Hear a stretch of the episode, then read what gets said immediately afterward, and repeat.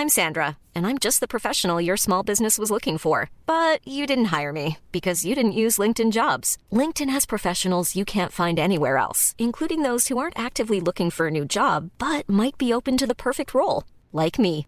In a given month, over 70% of LinkedIn users don't visit other leading job sites. So if you're not looking on LinkedIn, you'll miss out on great candidates like Sandra. Start hiring professionals like a professional. Post your free job on linkedin.com/people today.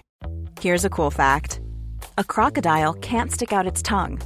Another cool fact you can get short term health insurance for a month or just under a year in some states. United Healthcare short term insurance plans are designed for people who are between jobs, coming off their parents' plan, or turning a side hustle into a full time gig. Underwritten by Golden Rule Insurance Company, they offer flexible, budget friendly coverage with access to a nationwide network of doctors and hospitals. Get more cool facts about United Healthcare short term plans at uh1.com. Ryan Reynolds here from Mint Mobile. With the price of just about everything going up during inflation, we thought we'd bring our prices down. So to help us, we brought in a reverse auctioneer, which is apparently a thing. Mint Mobile unlimited premium wireless. Have to get 30, 30, bit to get 30, bit to get 20, 20, 20, bit to get 20, 20, bit to get 15, 15, 15, 15 just 15 bucks a month. So, Give it a try at mintmobile.com slash switch. $45 upfront for three months plus taxes and fees. Promo rate for new customers for limited time. Unlimited more than 40 gigabytes per month. Slows. Full terms at mintmobile.com.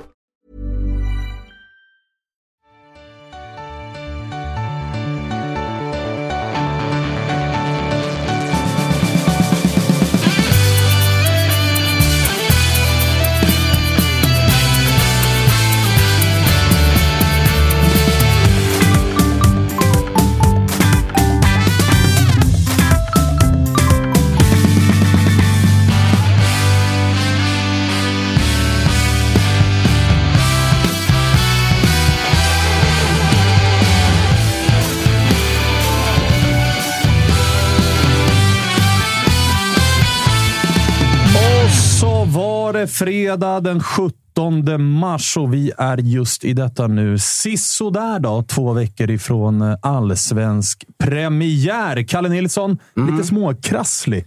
Passar din eh, persona? Ja, kör på. Ja, Okej, du, du har lite strul med ditt ljud. Eh, Vi säger välkomna till Josip Ladan istället. Tack så mycket. Svettiga mentions senaste halvdygnet. Vilket jävla liv det blev där.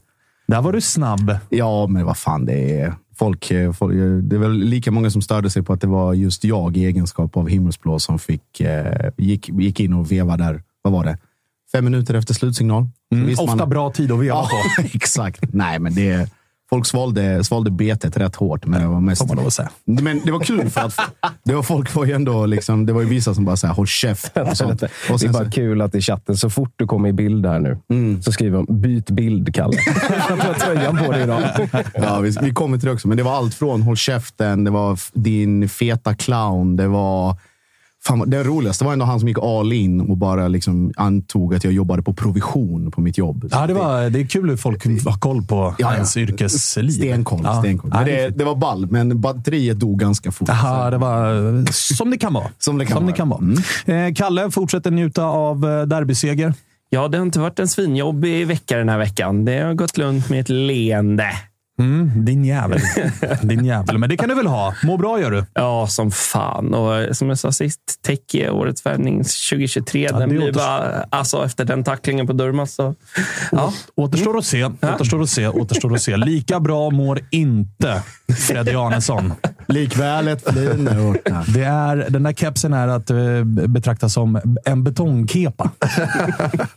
Ja, jag vet inte fan vad jag ska säga. Alltså, det är bara mörker just nu, men jag tror att någonstans så kommer man väl landa i en eh, jävligt skön och fin känsla gällande det här Europaspelet. Men just nu är det bara mest frustration, för Poznan var inte så jävla bra. Visst, de vinner med 5-0, två sista målen. Liksom, det är noll, noll energi hos Djurgården när man har gett upp matchen. Men nej, det är jobbigt och rött kort. Och fan, vi, vi lär väl prata om det senare. Det ska vi göra. Det ska vi Njuter göra. i min nya matchtröja. Ja, dock. du har på dig den eh, absolut senaste Djurgårdströjan som släpptes här. Den nordiska eh, häromdagen. bästen. Ja, Den är med. den är med. Den är med. Det är tajta ränder på den i år. Ja, skojar du? Gillar du det? Det är, Ja, ju, jag det är ofta en vattendelare i om det ska vara breda ränder eller smala ränder. Alltså jag tänker någonstans så är jag liksom för... Så länge det är ränder så gillar jag dem. Så länge de inte fejdar. Ja, det var en flopp. Era Men eh, vi, det är ju någon typ av eh, vad är det, 50-60-tals eh, Flört. hommage. Ja. Eh, så att, nej, jag, jag gillar den otroligt mycket. Mm. Eh, den har ju fått lite blandat mottagande bland Djurgårdarna, men jag är en av dem som eh, faktiskt gillar den extremt mycket. Och sen när man fick, fick på sig den så fan, vart jävligt mycket snyggare också. Ja, det, alltså allt som du sätter på dig blir ofta några procent snyggare. Ja, det är det så? Ja, det tycker jag. Det tycker jag. Det. Kärleksfredag här i studion. Ja, ja, ja. ja, ja. Jag, jag, går igång jag sitter i... Ja, Fred är snygg. Alltså, det, vad ska jag säga? Det, så, så är det bara. Det, det, måste, det ser ju alla. Eh, som eh, ni som tittar har noterat så sitter ju även jag i en matchtröja. Det är Panos Dimitriadis gamla matchtröja. Använd och allt, så den är lite tight för, för min torso. Så som tur är kan jag vända på stolen så att man skymmer liksom, Kaggen, eh, som det så fint heter. Eh, Josip Ladan sitter i en Malmötröja och det är det säkerligen många som undrar varför i hela fridens namn vi sitter i matchtröjor. Och då tänkte jag faktiskt bli lite seriös. Det är sällan vi är seriösa i den här podden. Men detta har att göra med en manifestation i kampen mot barncancer. Det kommer, det kommer eh, den 31 mars, alltså fredagen innan den allsvenska premiären, så kommer det för första gången i Sverige att genomföras eh, det som kallas fotbollströjefredag. Det är eh, en insamling då till Barncancerfonden. Det här har varit en stor grej i andra länder, som till exempel England. Det går alltså ut på att man som supporter till sitt lag klär sig i lagets färger den fredagen. Så på sina arbetsplatser, vart man än är, behöver kanske inte vara matchtröja. Alla kan inte ha matchtröja, utan man måste kanske ha uniform i vissa ställen. Men då kan man ha en liten pin eller någonting annat. Man visar i alla fall upp sina färger den fredagen. I samband med det så tar man också en bild på hur man visar upp sina färger, lägger ut det i sociala medier och så skänker man en slant till Barncancerfonden. Vi kommer göra detta från Toto-svenskan denna fredag, nästa fredag, men framför allt då fredag den 31 mars. Och vi kommer givetvis också att delta i den här insamlingen. Så det uppmanar, uppmanar vi alla våra eh, lyssnare och tittare att eh, också göra. Eller hur? Precis. Mycket fin grej som Ja, vi väldigt gärna vill vara med på. Eh, Kalle vart inbjuden sent till programmet, så du är ursäktad i att du inte går runt vardags i en matchtröja. Tack. Det är inte- Annars det- hade jag självklart haft på mig. Det hade varit härligt om det var liksom vardagskostymen av dig, att du glider runt i matchtröja. Ja, jag vet inte om mina kollegor hade hållit med varje dag. Liksom. Det... Den här cheese doodles-tröjan där från 90-talet. Hockeytröjan där, den är härlig. Vi, hade varit något. Till protokollet ska jag också sägas att vi faktiskt erbjöd Kalle en matchtröja, men då var det en storlek large eh, svensk landslagströja. så att han hade fått reppat Camp Sweden här. Och, det hade också varit eh, och det hade sett ut som en sport-bh. det Framförallt den delen. Ja. Struntade i det den här Ja, gången. ja, Eh, vi kommer vara med. Det kommer vara sådär 60 fotbollsprofiler som också kommer att engagera sig den 31 match. Till exempel Kosovare Asllani, Magdalena, Magdalena Eriksson och Jimmy Durmaz, för att nämna tre. Jag gissar att det kommer droppas fler profiler ju närmre den 31 mars som vi kommer. Eh, bra! Vi eh, kör på. Vi har ett jävla fullspäckat program idag. Vi ska ringa eh, Josips favorit Johan Hammar Det ska vi göra. prata lite Häcken. De spelar ju mot Diffen på Bravida eh, här till helgen i semifinal. Bara ladda om för er. Mm, det är det. Det har man fått göra nu. Här. Efter Poznan borta, ladda om inför Malmö och eh, nu blir det ännu en omladdning. Här. Så att, eh, nej, det ska väl gå bra på söndag. Just nu är man matt i huvudet från gårdagen. Men eh, nej, det ska bli en jävligt rolig match och det är väl ett ypperligt tillfälle för oss också att kunna studsa tillbaka. Precis som vi fick möjligheten att göra mot Malmö så får vi nyttja det mot Häcken också så att vi kan eh, gå in i allsvenskan med en positiv känsla. Ni har väl... eh, Spöade ni någon borta förra året? Häcken. Jag Ja, exakt. jag Vi tror vann med ni- 1-0 exakt. borta. Ni, ni Ja. vann Så borta, torskade vi hemma torskade hemma. Precis, precis. Eh, vi ska också ringa Mange Eriksson Mm. eh, i eh, mitten av programmet där någonstans. Ja, Snacka han- lite med honom om det som var igår. Exakt. Han ska väl hämta barn nu, så att eh, han vill undvika barnskrik i bilen. Så det blir lite senare i programmet. Han förstår vad bra podd är. Ja. Bra podd är inte barnskrik i bakgrunden. Det uppskattar man av honom. Verkligen. Det blir kul att höra hans ord också och tankar från, från gårdagen och även kanske lite reflektioner från hela det här Europa-äventyret. Mm, om man har hunnit landa i det. Ja. Vi får se. Eh, Alexander Tengryd ska vi ringa. Det är Blåvitts, en av Blåvitts eh, tränare. Då. Och det ska bli ett intressant samtal med tanke på att det kommer uppgifter nu om att det är de två. Det är William Lundin va? och Precis. Alexander Tengryd som ska leda Blåvitt i premiären i det snacket som går just nu ifrån eh, GP. tror jag, som kommer de uppgifterna. Så det ska bli intressant att höra vad han tänker eh, om det.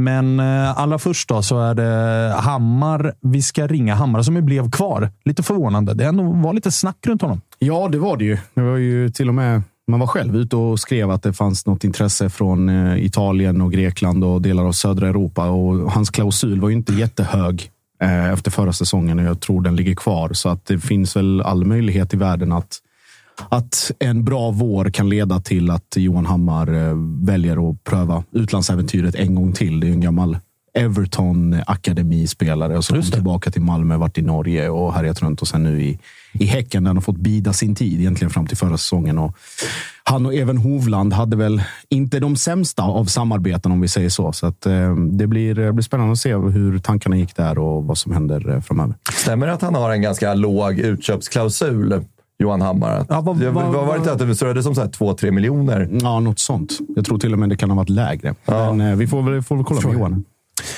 Får se ifall han... Eh, Avslöjar sin utköpsklausul. Tjena. Det är bra content. Eh, vi får väl se. Nu verkar vi ha honom eh, med oss i alla fall. Johan Hammar, hör du oss? Hallå gänget, hallå. Är det bra? Johan. Det är mycket bra. Vi sitter här och finslipar på vår V75-rad. Oj, oj, oj. Det är en bra fredag. Det är en bra fredag. Vill du avslöja något av den, eller? Nej, det är ju vi är på norsk mark, så det är lite lurigare denna veckan. Ah, Okej, okay, härligt. Hur mycket slipar ni inför uh, Djurgården här nu då? Ja, det gör vi det också. Ah, Okej, samtidigt. Inte riktigt samtidigt kanske, men eh, det, nej, men det gör vi det också. Det blir ju såklart kul. Såg ni eh, matchen igår, eller? Eller såg du matchen igår? Ja, jag såg delar av den. Ehm, lite dubbel screen så. Vad säger du om det röda kortet på Mackan Danielsson? Lite tveksamt ändå. Det är, väl, eh, det är väl mer att det är i det läget att han blir fri som han kanske får det då. Men eh, själva tacklingen är väl inte rött kort tycker jag. Nej, det är inte farlig tackling liksom. Nej, precis. Nej, den känns, eh, det känns hård. Mm, jag håller verkligen med dig. Du, eh, den här försäsongen. Jävlar vad ni har kört i, i kuppen och annat. Man trodde ju att med Jeremejeff out så skulle målproduktionen gå ner lite grann, men ni växlat upp där. Ja, nej, vi är ju trygga i vårt spel och eh, har många bra spelare. Så att, eh, även om Jerry är eh, såklart en klass för sig så har vi många väldigt skickliga spelare fortfarande. Så. Vad är det som eh, gör att offensiven känns som att ni kan byta ut vem fan som helst och det ändå bara, bara flyter på? Är det, är det genier på tränarbänken eller är det skicklig individuell kvalitet? Nej, det är väl lite båda delar, tror jag. Eh, alltså, vi har ju många skickliga spelare. Vår mittfältstrio får ju alltid cred och det ska de väl ha också. För de eh, är ofta hjärnan bakom eh, det vi gör. Eh, Bra kantspelare också som producerar mycket poäng nu i, på, i cupspelet. Så ser man förra året så Jerry var ju... Det är klart han är ju en klass för sig och en skicklig spelare. Men han var inte superinvolverad alltid i spelet. Så att är man på rätt ställe som nummer nio i vårt lag så eh, gör man ju sina mål. Så är det. Du, en eh, gubbe som eh, är en ny bekantskap för de flesta av oss är ju eh, Sonko som har gjort en hel del eh, poäng här nu i, i eh, kuppspelet. Vad, vad, eh, vad är det här för spelare? Berätta. Jag käkade med Rasmus Lindgren igår och vi snackade lite om honom. För Han har ju haft honom i ungdomslaget förra året. Så. Han var ju med oss lite och tränade och så förra året men lite skador och var ganska tanig. Så. Men han har väl vuxit till sig under vintern. Mycket gröt. Och, eh, nej, men han, han ser ju bra ut. Det är power och det är spets som satan. Er, er sportchef har ju varit ute och pratat om att så här, vi kommer hämta en renodlad eh, anfallare och vi letar på den högre hyllan och sådär. Känner man inom truppen att det behövs? Eller för att känslan efter gruppspelet och kvartsfinalen här är att det behövs inget mer? Nej, för fan, man ska inte känna så, va? Att det inte behövs. Utan man ska väl alltid försöka förbättra truppen. Eller så tänker jag att de tänker i alla fall. Så att, eh, Lå- låter i och för sig logiskt. Så det är, det är väl, eh, man ska väl aldrig vara nöjd. Så. Det är väl, eh, vi, eh, man får också kolla se om, någonting händer med Beny då, som har spelat längst fram. Vad har vi bakom honom då? Och där är klart att där ser det väl lite tunt ut just nu då med Turgut skadad och så vidare. Så att det är klart, det behövs ju någon till. Hur eh, nära har det varit att eh, Johan Hammar har flyttat på sig från Häcken? Då? Det har ju varit lite surr och lite skriverier och det har i media pratats om att det finns en låg utköpsklausul och att eh, klubbar utomlands har varit sugna. Hur, hur nära har det varit? Nej, så det är väl det närmsta som jag har varit personligen så, men det har nog aldrig varit riktigt hett ändå. Uh, det har inget, ingenting som har varit superkonkret liksom, som jag har behövt ta ställning till. Så att, eh, eh, nej, det är inget. Hur, hur, känner du då kring eh, utlandsflytt? För vi har ju sett en del svenska spelare den här vintern göra ganska märkliga utlandsflyttar, inte de här vanliga. Och då blir man ju liksom så här, okej, okay, det, det, är dags att casha in. Medan andra kanske är mer kräsna och är så här, det ska vara verkligen rätt socialt, det ska funka, det ska vara en bra stad och jag vill inte bo i de här länderna. Hur tänker du där? Nej, men det är ju... Om man får en supersumma liksom, så är det klart att då kanske man kan offra vissa livskvaliteter och så. Men eh, som mittback får man ju väldigt sällan någon supersumma. Liksom, så att, eh, det blir väl någon, eh, någon paketgrej där om det skulle vara intressant att lämna Häcken då. Så... Eh, ah. det är svårt att säga. Det är svårt att säga. Men eh, Förlåt. Eh, eh, som allsvensk vinnare så brukar det ofta liksom försvinna en del spelare. Eh, kollar man liksom på er trupp i år versus förra året så är det inte så många som har lämnat. Vad, vad är det ni har byggt upp där borta i Häcken tillsammans egentligen? För det är mycket bra spelare som har potential att gå till ja, men, större ligor, större kontrakt, men man känner att ja, men, fan, man vill inte lämna Häcken i första hand just nu för att man har någonting på gång. Men vad, vad är det för känsla ni har byggt upp där borta på hissingen egentligen? Ja, men vi har bara vi är kul, och, kul att spela här nu. Är, vi har ett jävla självförtroende för matcherna. Och bra, bra, vi mår bra tillsammans utanför planen. Det är viktigt och många trivs i Göteborg som har kommit in. Norrmännen och danskarna och islänningarna och allt vad det är. De älskar Göteborg. Eh, så det är en helhetsbild så att det är en bra förening att vara i. Stabil förening. Hur, hur, hur viktig är Per-Mattias Högmo i det här också? För det är också en tränare som ja, är också ämmad kanske för något större uppdrag, men väljer att vara kvar i Häcken också. Hur stor del är han i beslutet att övriga också väljer att vara kvar? Upplever du? Jo, men det, han har nog en, en, del i det. Han utstrålar ju en trygghet och ett lugn liksom, som eh, smittar av sig på spelare. Så man, man mår ju bra av att, att spela under honom. Uh, för att man, ja, han, han fyller oss med, med självförtroende och, och tillit och det, det är gött. Ja, Johan, det var ju rykten här, eller spekulationer, skriverier i dansk media om att Högmo skulle ha landat i Härning och skriva på för Midtjylland. Och sen så står han på, på eh, Sankt Jörgen och delar ut direktiv. Hur, var, liksom, hur, eh, hur tog ni emot det och har ni funderat på att fan, det kanske finns en, en framtid i relativ närtid utan Högmo vid, vid rodret? Det är upp till honom vad han, vad han vill göra. så. Men eh, hur vi spelar tänker jag inte. Det, vi har ju byggt upp något bra nu med honom under ett och ett halvt år här och jag tror att även den dagen han inte är här så kommer den tråden han har lagt liksom ligga kvar. Uh, så det, det, kommer inte... Och sen, sen klubben har en tydlig bild hur, hur vi ska se ut. Så att de kommer liksom inte plocka in vem som helst efter Per-Mattias. Så att, uh, men han är här och han, uh, han verkar inte gå någonstans. Så vi, uh, vi har någon Norman kvar. Än så länge i alla fall. Nej, vi, vi, får se. Men du, hur mycket triggas ni av det ni har sett Djurgården göra här nu då i Europa? Nu ska ni ut och kvala i Champions League. Det finns ju så att säga räddningsplankor för att komma ut och spela gruppspel i Europa, där ju Djurgården ändå visar att man kan göra saker där ute. Freddy var inne på det här. Ni har fått behålla stora delar av laget. Ni ser fortsatt väldigt bra ut. Hur mycket ser ni fram emot det här Europaspelet som komma skall? det ska bli skitkul faktiskt att göra det. Eh, nu har man gjort det några gånger med Häcken, men då har vi haft ganska mycket otur med lottningar. Och det har varit korta sessioner i Europa, men nu, som du säger, när den här conference kom så tänkte man att ja, det, är en rätt B-grej att göra. Men det är många bra lag med där och Djurgården har haft många roliga matcher nu när man har sett dem. Och det är klart att det är också... Som du säger, det finns många räddningsplankor. Så det är klart Champions League är ju det ultimata målet. Ja. Men de andra två turneringarna under också, de är också roliga. Så det Nej, det ska bli kul. Men det känns långt bort fortfarande. Det är många matcher nu innan sommaren. Och du kommer ju troligtvis också hamna i eh, det härliga klassiska dilemmat om du bara fortsätter göra som du alltid har, eller som du har gjort nu här i Häcken. Att det kommer kanske finnas bud, men det finns också ett Europaspel med Häcken och det är ungefär i samma period när övergångsfönstret är öppet. Så det kommer ju vara lite av ett vägval kanske. Ja, så kan, det, så kan man hamna i. Absolut. Det, det är väl eh, inte orimligt att det blir så i sommar. Eh, så får vi hoppas också. Det kan, ju, det, det kan ju lösa sig själv. Vi vet ju att Häcken ibland glömmer att registrera spelare. Så liksom, får du sitta där på ett hotellrum, då är det ju rätt lätt att, att bara ta något kontrakt i eh, fan vet jag, Thailand och haka på Rogic och gubbarna. Det kanske är bra att de glömmer regga. Det löser sig bra för Jerry nu. Exakt, det är det jag menar. Det kanske är bra att man inte reggas. Så jag, jag, ska säga det. Jag vill inte vara reggad. Perfekt. Då blir du inte så här cup-tied heller, utan då får du spela med det andra laget. Det är en perfekt Precis. lösning för alla parter. eh, ja, men grymt då. Du, eh, lycka till i eh, helgen mot eh, Djurgården.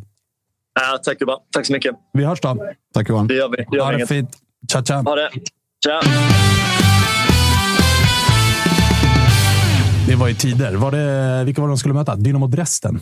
Oh. Var det det? Eller var de mött AZ Alkmaar och Ja, det kanske var AZ, ja. ja. Och så glömmer de i första mötet att regga Jeremejeff som ligger på ett hotellrum med Fribben. Mm. De två viktigaste spelarna.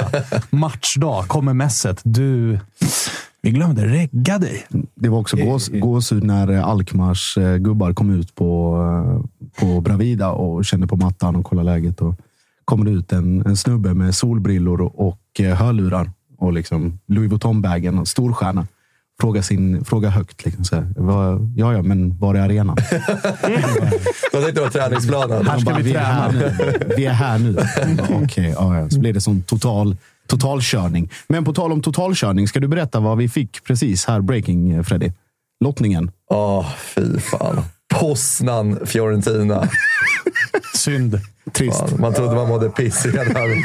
Sen får man den rakt upp i nyllet. Jävla synd för er. Ja, skrev det till Wilbacher. Det är bara att höra av dig när du vill ha Poznan-guiden.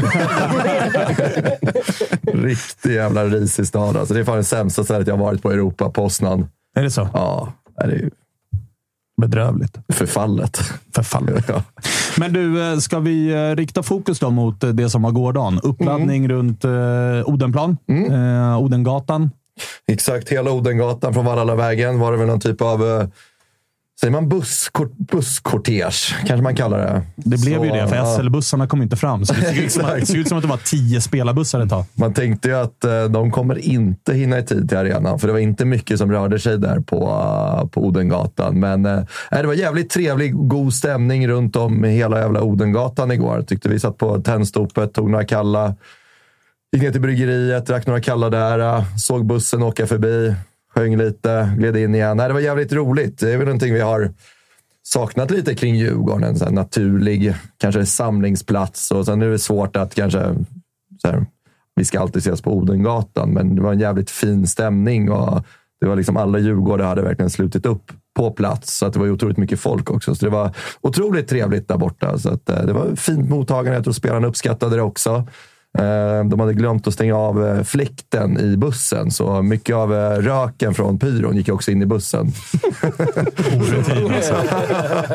så de fick ju också en god känsla inne i bussen. På, får man lov att säga. Ja. På arenan funkar inte fläktarna, men i bussen, då jävlar. Ja, Där ska vi ha på. Så att, det var lite spice i bussen där. Men jag tror spelarna också uppskattade det mycket. Man såg mycket av spelarna där inne. Tog upp mobiler och tog foto och grejer. Så det var uppskattat av dem också. Kände du på Tennstopet och bryggeriet att liksom vändningen låg i luften? Ja, men det är så här, det vi ändå har med oss i ryggen från vårt Europa-äventyr är ändå att vi har liksom slagit lite som underdogs mot Gent, Molde och ändå lyckats vinna mot den typen av lag. Man minns ju Gent-matchen hemma, vart väl 4-1 tror jag. Uh, jag ser Gent som ett bättre lag än Lech Poznan. Så att, uh, men man kände att man hade det i sig. Eh, absolut, och det tror jag många med mig också kände eh, inne på arenan. Att nu ska vi släppa ut det här odjuret och ta den här matchen i hornen och lösa den här matchen. Men sen insåg man ganska snabbt att eh, ja, Poznan de gör det bra, får man säga. De gör ju allt för att liksom slöa ner matchbilden från minut ett. Eh, och det är väl lite Europarutin inblandat i det. Så att, nej, man var imponerad av Poznan. Vi fick inte riktigt igång vårt lag första minuterna där av matchen. Kalle, av det du har sett, vad eh, tänker du kring Divs? Eh, jag såg många bajare ha väldigt roligt över mottagningen där. Ja, men man får ju sätta det i relation till varandra också. Vi har en mångårig tradition av premiärmatchen och det tåget. Och så fick man se någon som hade tagit en drönarbild över er igår och sen så jämfört med Götgatan. Det går inte att göra för att det, det finns så mycket mer. Och det här är en vardag klockan, vad var klockan? Den Sex, fyra. Ja, men alltså, det går inte att jämföra med en söndagsmatch. Liksom. Det, Eh, så nej, nej, och sen var ja. det, var ju ingen mars heller, utan nej. det var ju mer att så här, folk stod utspridda på Odengatan. Ja. Mycket folk runt Odengatan, Sveavägen. Mm. Så att det var ju inte heller en mars. Nej, nej alltså, så, så, ja. sen så är det väl alltid kul med... Ja, men det var mycket. Det, var det är alltid det. kul att samla likes. Ja, och sen så ja, men med er presentation av matchtröja. Alltså det var väldigt mycket blod på Twitter eh, senaste dygnet ja, kring var. Det det. Och det är klart att det är roligt att sitta och garva åt. Sen så får man försöka vara lite se nyktert på det och se att det går inte att jämföra överhuvudtaget. Liksom. Så, Två eh, ganska vitt skilda saker. Ja, precis. Om man ska vara tråkig bajare så får man säga så. Freddy, eh, Kalle nämner filmen. Mm. Vad har du att säga om... Jobbar ändå med liksom PR och sådär. Det ska vi säga. Ja, liksom, vad, vad, kände du själv om Beast, er firma, Beast from the North? Fenomenal. Fenomenal. Ja, jag älskar det. Du säger det helt oironiskt, ja, eller? Vi är ju fett brittish liksom.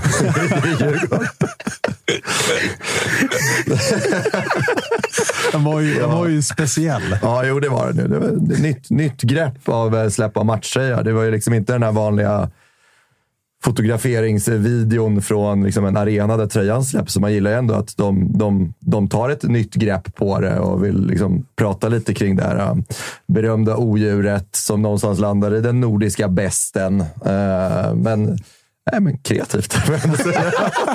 jag älskar hur du verkligen försöker hitta ljuspunkterna i... Nej, fan. Det är fenomenalt. Du gör, alltså. du gör det, bra.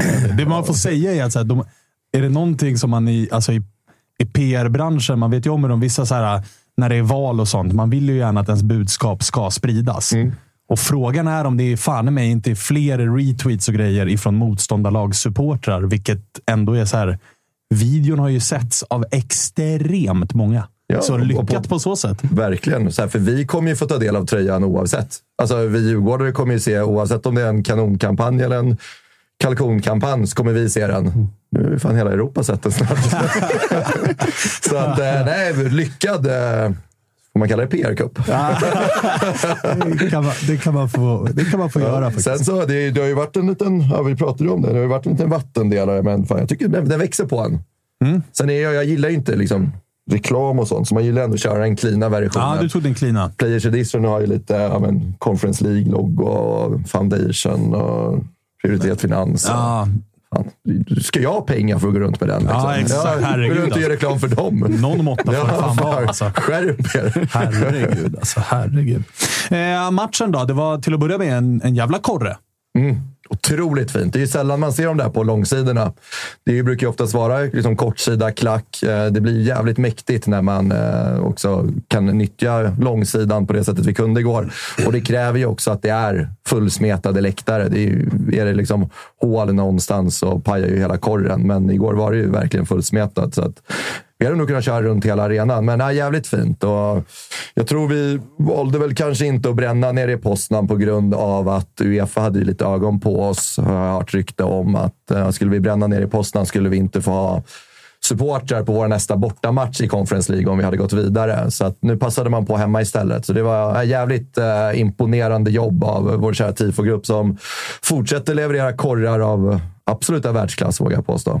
Jag skulle, jag skulle säga att det är kanske topp tre korrar Diff har gjort på, på Tele2 faktiskt. Alltså just med helheten. Helheten, exakt. Att det, var, det var ett jävla bra utförande. Det var liksom allt flöt på som det skulle och det fanns en tanke med precis varje del av det. Liksom när den åker upp och sen pyrot, arken runt omkring, hur placeringen, när kameran sveper runt. Liksom hur det, ja, att det, superuttänkt och, och all, all cred till, eh, till de som planerade och utförde.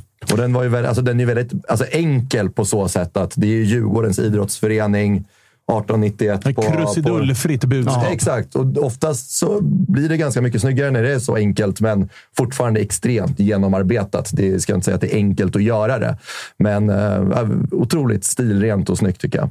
Det där är en aspekt som är underskattad. Det enkla. Mm. Alltså, när många tänker på typ Bayerns och Tifor förra året så är det många som nämner båten. Och ja. det, är så här, det är för att det är svårt.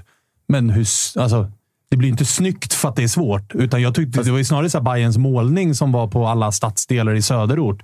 Den är mycket enklare, men i mina ögon väldigt mycket snyggare också. Ja, alltså, jag tycker att båda är skitsnygga. Sen effekten av båten, alltså, det, är, det är ju världsklass. Ja, det är, men, det är ballt gjort, ja. men det blir inte snyggare för mig. Liksom, för, ja. att det, för att man eh, typ 20 minuter in i matchen såg något klipp på att aha, den rörde sig. Alltså. Okej. Okay. Ja. Ja, coolt. Ja, men... ja, det, jag såg ingenting under den matchen. Det var efteråt. men sen kan det bero på att jag står i kurvan och ja, ett par bärs in så är man väl inte den mest upplysta mannen. Och, eh, det men eh, nej, det var... Nej, men ofta, precis som du säger, det enkla är ofta jävligt snygga. Sen så den målningen, den kan fan inte varit enkelt att måla upp alla nej, där. Men, men jag enklare än båten. Båten har ju en risk att så här, Ja, du vet, det sjunker. Den sjunker den, då det kapsejsar. Ja. Svävar fritt där på ståplats. Liksom. Det hade ju varit ett jävla flopp. Eh, så att, svårighetsgrad högre. Snyggheten, ja. Eh, inte, jag tycker inte det var den snyggaste för året. Nej, jag förstår vad du menar, men jag håller inte med. Nej, nej, nej. nej, nej. Skräll, skräll att vi landar där. Sen har vi avdelning avancerade. Det är ju eran, eh, den där ankan där, som det var någon som sa. Nils Holgersson där. Ja, exakt. Så den är, där, där, kan vi ju snacka liksom avancerad målning, men också mm. jävligt fet och fin. Ja, den var ju, eh, eller MT96 då, tifogruppen nere i Malmö. Det var ju ja, mig veterligen första gången som man lägger liksom en sån långsmal målning längs med. För att man ska veta också på på toppen av Norra läktaren i Malmö så är det ju liksom loger och, och annat och kontor och sånt. Där folk, orent. Ja, det är orent. Eh, det håller jag helt med om. Men att det blir den här långsmala som täcker liksom hela den biten och som får läktaren leva sitt eget liv med, med flaggorna och, och hela den grejen. Så att det var, nej, den, de tryckte upp, jag minns det var någon sån special-t-shirt i 100x eller någonting sånt som är, hylla, hylla själva tifot och Skåne och hela den grejen gick ju så här. Framförallt var det roligt att se för att den, det tifot, där avslöjade ju många i supporter-Sverige ifall man hade gått i skolan eller inte. Exakt. Det var extremt kul. Det var... De har gjort någon jävla anka. Han bara, ja, jo, alltså det är Nils Holm. Alltså, super-lackmustest för vad heter det, läskunnighet i landet. Ingick det i det här provet för att bli startad MFF-supporter? Eh, ja, just det. Ja, jag tror det. Det är formulär 2B. Vem är Ankan? Ja, var är det Anka eller gås?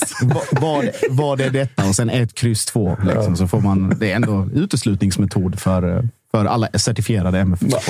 Men du, eh, Freddy, matchen då? Ja. Det, det, eh, vi var inne på det. Djurgården hade behövt göra första målet, gärna tidigt. Istället så blev det, inte tvärtom, men det blev eh, ett rött kort som ju dödade ganska stora delar av den här matchen. Vilket jag tycker, så här, för matchens skull, om jag tar av mig min AIK-keps, så tycker jag att fan, Djurgården gör fram till det röda kortet och till och med stora stunder efter det ganska bra match. Wikheim var på spelhumör och skapade grejer från sin kant typ hela tiden. Mm, ja, jag tyckte Harris också såg jättefin ut. Och innan, innan matchen började så nås man av nyheten att Oliver Berg är sjuk. Och det, det slog nog rätt hårt på, på laget och känslan. För Oliver Berg är ju ändå inköpt som liksom en, en nyckelspelare i det här Djurgården och vi har Viktor Edvardsen borta. Så att, eh, det var ju liksom räddningsplankan Oliver Berg som nia. Eh, den, den dog ju tyvärr och då var man tvungen att ändra om lite uppställningen. Och man börjar med en Haris på högerkanten som inte har spelat särskilt mycket på, på försäsongen, men jag tycker han kom in och gör det bra.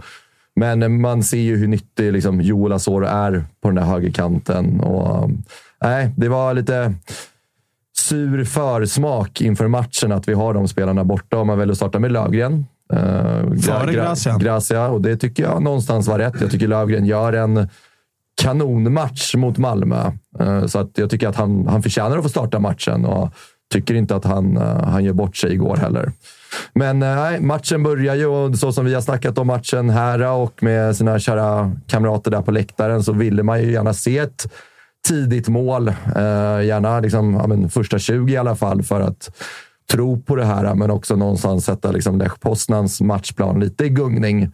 Men eh, man, ja, som vi var inne på, man inser ganska snabbt att eh, Lech Poznan har ganska bra kontroll på det här. Eh, och visst, vi är med i matchen. Vi kommer inte till några jättelägen, men vi har ändå, men, sen, vi har ändå bollen och vi tycker vi har möjlighet att skapa chanser. Och sen så kommer vi där till minut 40. Och ja, nej, det är sur, sur eftersmak. Och någonstans landar man väl i att Um, känslan kring VAR bara liksom förstärks mer och mer. Att det är ingenting vi ska ha i vår kära allsvenska. Och jag tycker reaktionerna på planen också. Det är ingen Poznan-spelare som springer fram till domaren och hävdar att det här ska vara ett rött kort. Utan alla är rätt fine med att Danielsson får ett gult kort och uh, Poznan får frispark. Uh, sen så springer han ut och kollar på den där kameran och jag vet inte riktigt vad det är han, han hittar helt ärligt. Alltså det som är eh, grejen här är väl att hade han visat upp ett rött kort från början så hade nog protesterna varit mindre. För att så här, det går ju att argumentera för. Visst, han har ju några, han har ju några Djurgårdare jämsides. Ja, Löfgren är ju längre ner. Ja, exakt. Han är längre ner, men Mm. det är ganska tydligt att om Danielsson inte gör omkull den här Poznan-spelaren så har han ju mer eller mindre ett friläge och kommer kunna avsluta ensam mot målvakten från typ 11 meter. Vilket ju gör att det går att argumentera för en målchansutvisning. Men den är ju inte så pass clear and obvious att man som vardomare ska ropa ut honom och säga du, det här är solklart rött. Det är sträckt ben upp mot knät eller det är ett solklart friläge. Och som du säger, det är inga jätteprotester ifrån Poznan. Vilket gör att det är så här. Och han ligger ju kvar, spelaren, och är smart och vill döda tid och hela den grejen. Men att varummet ropar ut domaren för den när han redan har sett den, tagit ett beslut, gjort en bedömning. Det är det som är hål i huvudet här. Där kan jag, i och med att det här är mina landsmän till domare, skräll. Så att jag, jag kollade ju, kollade ju liksom, eh, så här, när, när det kommer Berg. Jag satt på kontoret och ser man liksom Berg är sjuk och det är Edvardsen borta. Och så kollar man så jag alltid av någon hemsk ovana måste se vem som är stins. Och så såg jag Duje Strukan från Split och bara så här, ah, fy. Han är från Split också. Huvuddomaren alltså. Ah. Och jag bara säger, ja, ja, men han är, alltså, han, han är rätt kass i ligan hemma när han dömer.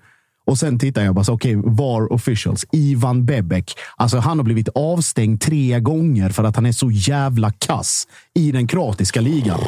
Och, liksom, och det är ändå den mest ansedde domaren. Det finns ju en anledning till varför han sitter i varummet, eller högst rankade. Så varför han sitter i varummet och inte dömer är för att han är så fruktansvärt dålig. Alltså det är, jag tror man kan googla sig fram till att han ger du vet, så här, godtyckliga utvisningar och märkliga beslut i internationella matcher. Jag tror det var någon match när han delade ut tre röda och tolv gula, alltså helt utan, utan någon anledning. Alltså fatta att du är så dålig som domare Ja. att du får gå och bli VAR-domare. Och så är så där dålig. suger du också.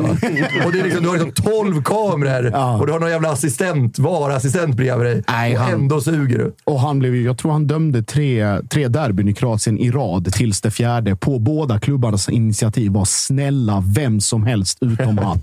Och det, det sket ju sig. Alltså, De plockade ju bort honom till slut. Så att jag, var, jag var inte förvånad över beslutet och eh, jag var väl mer, mer såklart nu färgad med split och hela den grejen. Men jag tycker domaren tar rätt beslut i första läget. Gult, frispark, gå vidare. Alltså det räcker. Ja, det räcker. Och ingen hade gnällt. Men, Men ingen klagar. Alltså jag, jag köper Ja. det om det är ett, alltså om det är ett uppenbart rött kort. Jag köper det, absolut.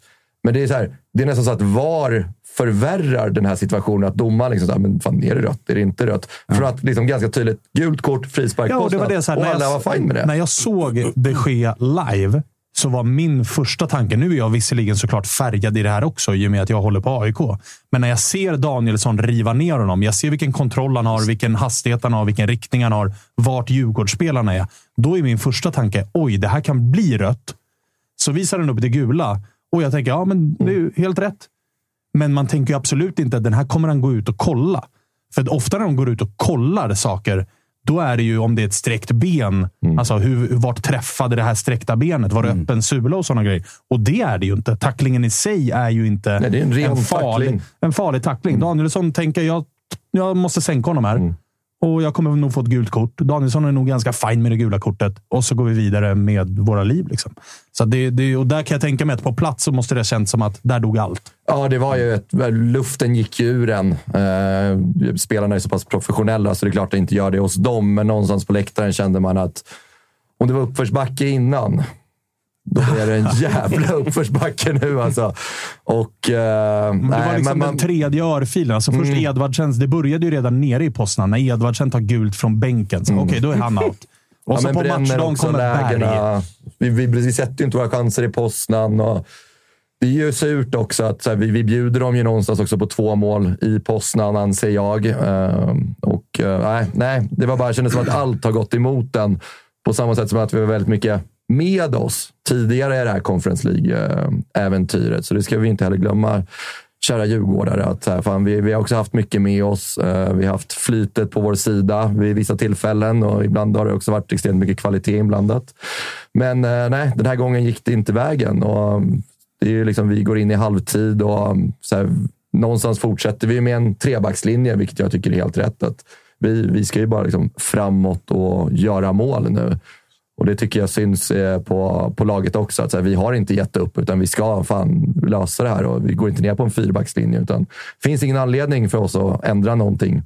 Nej, precis. Och jag tänkte också alltså, när Berg och Edvardsen var borta. Alltså, det Djurgården eventuellt skulle kunna skapa i form av spets och de här konkreta målchanserna, det försvann ju också i samma sekund som Berg ströks. Alltså, det var ju det enda alternativet. För att det var, Jag tror det var någon sekvens när, om det är Findell som har bollen och alla bara väntar på att han ska skjuta. Jag tror Per Boman skrev det i krönikan efter.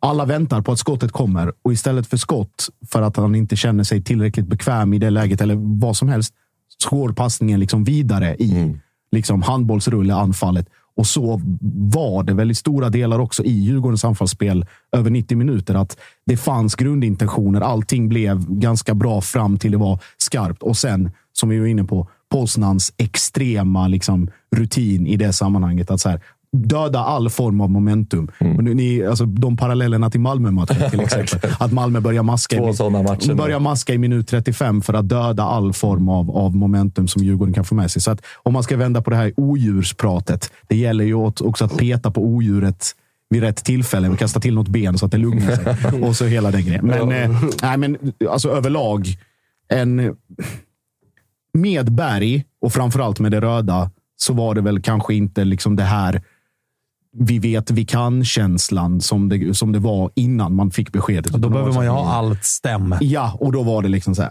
Fan. Ja, Att det var lite kan- känslan ja, att runt det om liksom- också när det började sippra ut att Berg var borta. Då kände man att så här, fan, det är väl någonstans han som ska göra det idag tillsammans med Asoroviken på, på varsin kant. Och Mm. Sen så när den, den spetsen försvinner, då blir det ju att ja, Och sen, har, förlåt, att jag- och sen så har man ju då Bergström som ska vara liksom någon form av så här, kanske någon mönsterbrytande spelare på något sätt. Att det erbjuder andra Något typer, annat. Något Mm. annat. Men Bergström, vad fan, alltså, vad ska han? Kommer, fan spelar ju för fan i Mjällby för tre veckor Ja, sedan. det är liksom, om vi, om vi kanske har 1-0 i 10 minuter kvar, vi bara pumpar in inlägg. Absolut, det är en spelare som kan göra någonting, men jag menar, gå in liksom med den, den tunga, axla den tunga manteln och komma in på planen och liksom försöka vända det här. Det är inte, den, det är inte därför vi har köpt Nej. honom. Inte helt vi är väldigt stolta att presentera det här samarbetet, August. Det är ju tillsammans med Mindler och det är ju Sveriges största digitala psykologmottagning. Det är inga väntetider. Du träffar en psykolog vart du vill med din telefon. Ett besök kostar bara 100 kronor och frikort gäller då Mindler är en del av primärvården. Och varför är det så viktigt att prata just kring Mindler, Agge? Ja, men jag upplever, och många, många med mig också, att det finns ju det finns någonting eh, jobbigt att prata om de här sakerna och Mindler vill ju bryta stigmat som finns när det kommer till att prata om mental hälsa. Eh, inte minst bland män upplever jag det som att det kan, eh, ja, men det kan finnas en tröskel att, att faktiskt öppna upp vad man känner och hur man mår. Och därför tycker jag att det är väldigt glädjande att på senare tid så är det ju många idrottsmän och kvinnor, några i allsvenskan, som har öppnat upp och pratat om eh, sin psykiska hälsa på ett väldigt fint sätt, vilket jag tror eh, man kan vara med och bidra till att bryta det här stigmat. Verkligen, och du hade ju en liten intressant gäst i er podd för någon vecka sedan. Det var AIKs psykolog med. Lyfta ja, någonting exakt. kring det här. Ja, men det var intressant. Eh, Jon Hasselqvist heter han och eh, det var ett eh, väldigt intressant samtal där vi, där vi kom in på hur mycket det mentala spelar in i form av prestation, men också hur viktigt det är att man som människa ska må bra för att prestera. Och Det går ju att applicera såklart på fotbollsspelare, men också på sådana som du och jag, alltså vanliga människor i sin vardag.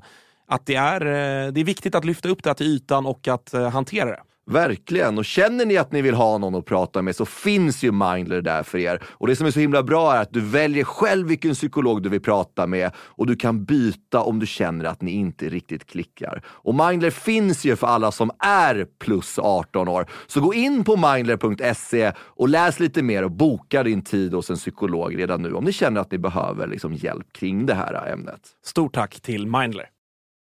Hörni, vännerna på Sky Showtime är tillbaka i Tuttosvenskan och det tackar vi ödmjukast för.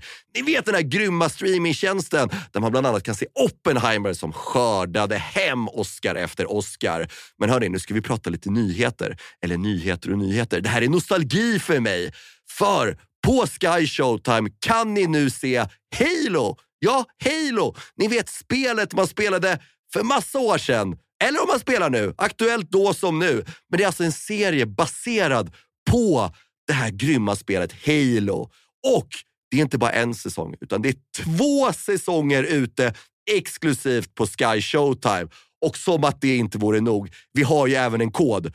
Tuttosvenskan i versaler, alltså stora bokstäver, ger er första månaden gratis hos vännerna hos Sky Showtime. Sen kostar det 59 kronor i månaden. Så ladda ner appen eller gå in på skyshowtime.com och signa upp redan idag. Tack för att ni gör Tuttosvenskan möjlig, Sky Showtime. Here's a cool fact a crocodile can't stick out its tongue. Another cool fact you can get short term health insurance for a month or just under a year in some states. United Healthcare short term insurance plans are designed for people who are between jobs, coming off their parents' plan, or turning a side hustle into a full time gig. Underwritten by Golden Rule Insurance Company, they offer flexible, budget friendly coverage with access to a nationwide network of doctors and hospitals. Get more cool facts about United Healthcare short term plans at uh1.com. Lätt. Hörni, vi ska ringa eh, Mange Eriksson och kolla vad eh, han tänker om det som vi eh, pratar om och framförallt kanske om bussmottagningen också. Som mm. vi, ska bli kul att höra vad han, vad han har att säga om det. Hela laget har varit cool. Ja, precis. det, det är framförallt det jag är sugen på att höra. Fan gick det där egentligen? Eh, vi får väl se. Nu eh, verkar vi ha honom eh, med oss här. Kan det vara så? Goddagens! Goddagens! Goddagens! Goddagens! Hur mår vi idag? Vi mår okej. Okay. Nu är jag med min son här också så ah, okay. han får, uh, får, får sitta bredvid och vara så snäll. Men uh, det, solen går upp idag också. Den gör ju det. Den gör ju det. Har man hunnit landa ja. någonting igår? Du var ju väldigt självkritisk efter matchen. Att så här, fan, din passning sätter Mackan i skiten och det, det dödar dig lite. Är det den känslan du har idag också, eller har du zonat ut lite? det är klart man zonar ut lite. Det är klart man tittar ur det stora perspektivet kanske lite mer. Men i det stora hela så är det klart att, eh, att det är ju ett eh, mindre bra beslut. Och, och hade det blivit gult kort och, och frisparken går i muren och sen över då, då, är det ju då är det ingen som ens lägger den situationen på, på minnet. Men någonstans så, eh, ja, det är klart att det blir tufft när utfallet blir sådär och, och framförallt gentemot liksom Mackan och sätta honom i den situationen. Så att, ja, det, det, blir ju väldigt olyckligt. Du, vi pratade lite grann om att det, var, det där kanske var den sista örfilen av flera som gjorde att den här matchen gick som den gick. Först med Edvardsens gula från bänken nere i Poznan. Oliver Berg sjuk på matchdagen. Hur tuffa smällar var det? Kanske framförallt Oliver Berg, där det är så här, kommer han spela, kommer han inte spela? Och så studsar även den bollen stolpe ut. Ja, nej, men det är klart. Alltså, det, det var ju lite... Men, nej, stopp. Eh, det är klart att det var väldigt eh, tufft att få den, eh, den smällen på matchdag. Eh, sen tycker jag att vi som ställer upp, vi, vi gör ju ett försök och jag tycker att vi äter oss in i matchen på ett bra sätt. Sen är det klart att det blir väldigt svårt mot ett ganska stabilt Poznan och, och rå på dem med en man mindre. Eh, och, alltså, nu är man ju väldigt så här, eh, här och nu och hela den biten och det är klart att man tycker att marginalerna har varit emot oss men om man tittar i hela kvalspelet och, och liksom stormen nere på Cypern när vi ligger under med 0-2 efter en kvart, 20 minuter och ändå liksom vänder på den steken. Det är klart att vi har nog haft lite marginaler med oss också längs resans gång. Ja, det, det, det får man ändå lov att säga att det jämnade ut sig kanske lite. Då. Du, den här bussmottagningen som ja. var innan, berätta om den då. Ja, nej, men alltså, den var ju helt magisk. Det, var ju, det är ju någonting som vi äh, Eh, inte hade förväntat oss. Eh, och det är klart att det är liksom... Eh, där känner man ju också liksom, utifrån hela den bussmottagningsgrejen och, och att folk tar ledigt och samlas på stan, fyller Tele2. Det är klart att slår man ihop alla de liksom, grejerna och, och, och sen så händer en sån här situation i, en fotbollsmatch så är det klart att man, eh, man känner ju med dem också. Och jag menar, vi har gjort en fantastisk Europaresa tillsammans. Och det är klart det är jättemånga som kommer fram direkt efter och säger att det här är det finaste vi har gjort tillsammans. Och det är klart att eh, när man liksom ser tillbaka på det äventyret så, så är man väldigt stolt över den prestationen vi har gjort eh, och allt vi verkligen gjorde tillsammans som förening. Sen är det ganska svårt att ta in det så direkt efter en, slutsignal när man har blivit utslagen. Men det, det, ehm, det är liksom, livet går vidare och, och imorgon så reser vi till ehm, ehm, Göteborg. ja, för en ny match. Ja, det är bra. Det kommer, ja. kommer lite ramsor från sidan och sådär. Men äh, Mange, ja, precis. Ja. Eh, hur, äh, hur, yes. hur surrade Kim och Tolle om matchen äh, när, när ni var klara? Lyfte de det också? Att Fan grabbar, ni ska vara jävligt stolta över det ni har gjort. Det vi har fått uppleva tillsammans på läktaren, tillsammans med er. Och, eller är, är det för tidigt att prata om det i omklädningsrummet direkt efter matchen också? Nej, men det är klart att det lyftes. Eh, och det är klart att vi var ner, väldigt nedstämda igår. Och, och så, men eh, det är lite det jag är inne på. Det är, man måste sätta perspektiv på saker och ting också. Att, att eh, vi har gjort det extremt bra. Vi ska vara stolta. Eh, men med den uppbackningen vi hade igår och med det liksom som bubblade i hela, i hela huvudstaden igår kändes det som så, så är det klart att det liksom blir ju... Det är svårt att liksom sätta, sätta ord på liksom den tomhet man känner när man går därifrån och känner att vi hade kunnat göra det så mycket bättre. Eh, men det är klart att i det stora hela så är ju alla extremt stolta över det vi har gjort. Eh, och det är någonting man kommer, kommer, kommer få bära med sig under en lång tid. Att, att det var en fantastisk resa och eh, det är vi väldigt nöjda med. Ja, men det tycker jag också man kände från läktarplats igår också. att Ibland så kan man liksom förlora matcher och vara jävligt irriterad. Och ni är också irriterade, men igår kändes det som att när slutsignalen gick så var ändå i alla fall det jag upplevde på läktaren var att folk var väldigt stolta och nöjda med det här. Eller inte nöjda, men man, var, man kände en extrem stolthet kring det här äventyret. Och jag hoppas att det liksom, ni fick den känslan nere på planen också. För det var ju att alla var kvar på läktaren efteråt också och sjöng tillsammans. Och det kändes som att det fanns en extrem stolthet på läktaren och inte någon jättestor frustration. Såklart vi förlorade matchen, men det var mer stolthet som fick ta över.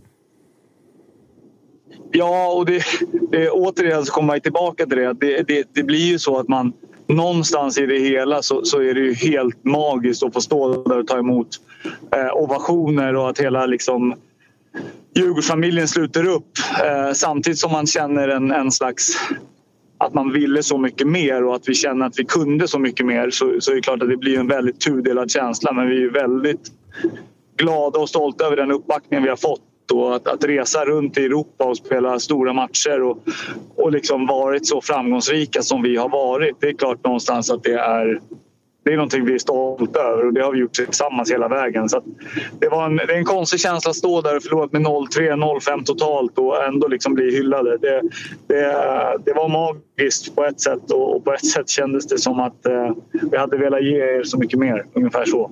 Du, eh, vi eh, spekulerade lite grann i det här med bussmottagningen. Att det, det ryktades som att eh, fläktarna var på och att röken kom in. Påverkade det något eller? Uff, det var riktigt rökigt i den bussen, måste jag säga.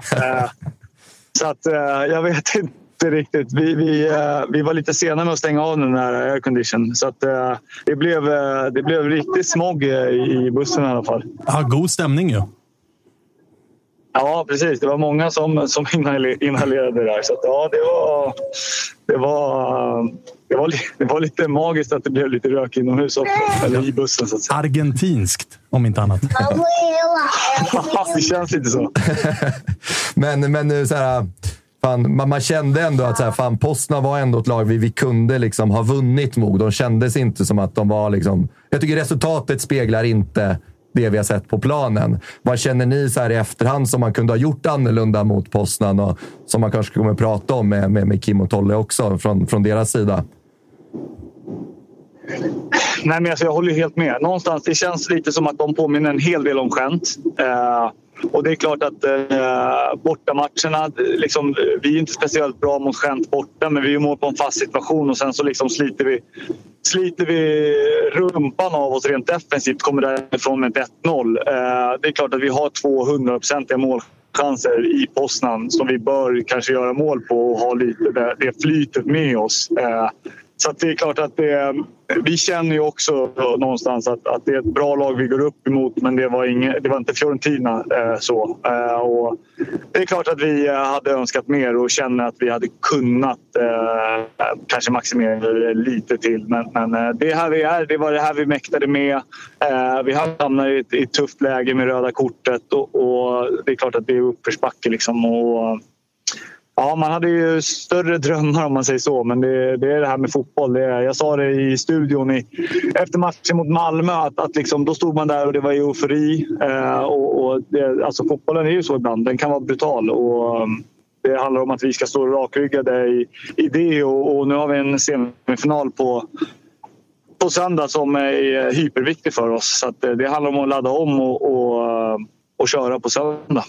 Du, eh, man, man märker ju på, eh, på Freddy, men kanske allra främst på dig, att det är en bitterhet över att så här, fan, vi gav... Eller så här, det blev inte mer. Vi hade velat göra så mycket mer. Och, och, som du säger, det är en ny match redan på söndag. Hur, hur jävla lätt är det att ladda om inför den egentligen? Om vi, ska vara, om vi ska vara ärliga. För jag kan tänka mig att det är tufft efter urladdningen mot Malmö, 120 minuter och straffar och så detta mot Poznan. Och så är det bara direkt ut i elden igen.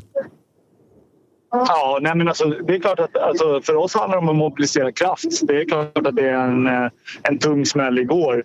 Eh, samtidigt som jag tycker att vi mobiliserar en hel del kraft mot eh, mot eh, Malmö efter förlusten borta mot Poznan. Så att, eh, jag är inte speciellt orolig för det. Jag är ganska trygg med att jag tror att vi kommer eh, komma ut som ett lag som, som verkligen med revanschlusta och hela den biten. Och vi möter ju ett Häcken som är väldigt spelskickliga och hela den biten. Så det är liksom, jag, jag tror att det är bra att det kommer en stor match här som, som betyder något. Eh, för eh, det har vi visat tidigare att då mår vi som bäst. Så för oss handlar det om att studsa tillbaka och göra det på, på Djurgårds, eh, Djurgårdsvis. Ja, eh, en fråga Mange, kring er fysiska status. Alltså det, det, är också ovanligt att gå in i den här delen av säsongen och spela så mycket som ni ändå har gjort. Och som Freddy var inne på, det är 120 mot Malmö, det är bortaresa, det är tillbaka till Stockholm och sen så ladda om rent mentalt som vi vet att där har Djurgården varit starka under en längre period. Men framförallt fysiskt och sen då med i, åta i åtanke att det är en, en allsvensk premiär ett par veckor bort. Var, finns det någon tid och något utrymme till vila? Ja, men det är klart att vi har ett fysteam som balanserar det så gott det går. Och jag förstår ju poängen. Sen om man tittar rent, rent eh, historiskt och hur vi var förra året så, så är det klart någonstans att när vi spelade mycket matcher, gick runt lite på folk och liksom så, då var vi nästan som bäst. Så att, mm. eh, jag har nästan saknat den här intensiva perioden där vi liksom eh, ja, förstå mig rätt nu, knappt tränar utan mer bara så reser, spelar fotboll, eh, viktiga matcher till höger och vänster. Och det, nu har vi en viktig match och sen är det liksom allsvenskan som börjar. Så att, eh, det är liksom, nu är det sista vad ska man säga, urladdningen här innan, innan, eh, innan allsvenskan sen drar igång. Så att, eh, det, jag är inte det minsta orolig för det. Utan det jag ser det mer som positivt att eh, vi får en ny chans på, på söndag igen. En, en sista fråga också. Eh, jag vill bara dubbelkolla. Är, det, är det Frasse eller är det Lukas Bergvall som sitter bredvid dig? Ja, man, hade man hade kunnat tro att det var Lukas faktiskt. Men jag tror att de har gått på, på helg här nu. Klockan är ju tre. De går inte i skola längre. Så att, eh, det, det, det var bra poäng i alla fall. Ja. Ja, var, man, blir, man blir misstänksam. Det blir man, det blir man. Du, eh, jag vill inte strö salt i några sår här, men du såg att Lech Poznan lottades mot Fiorentina.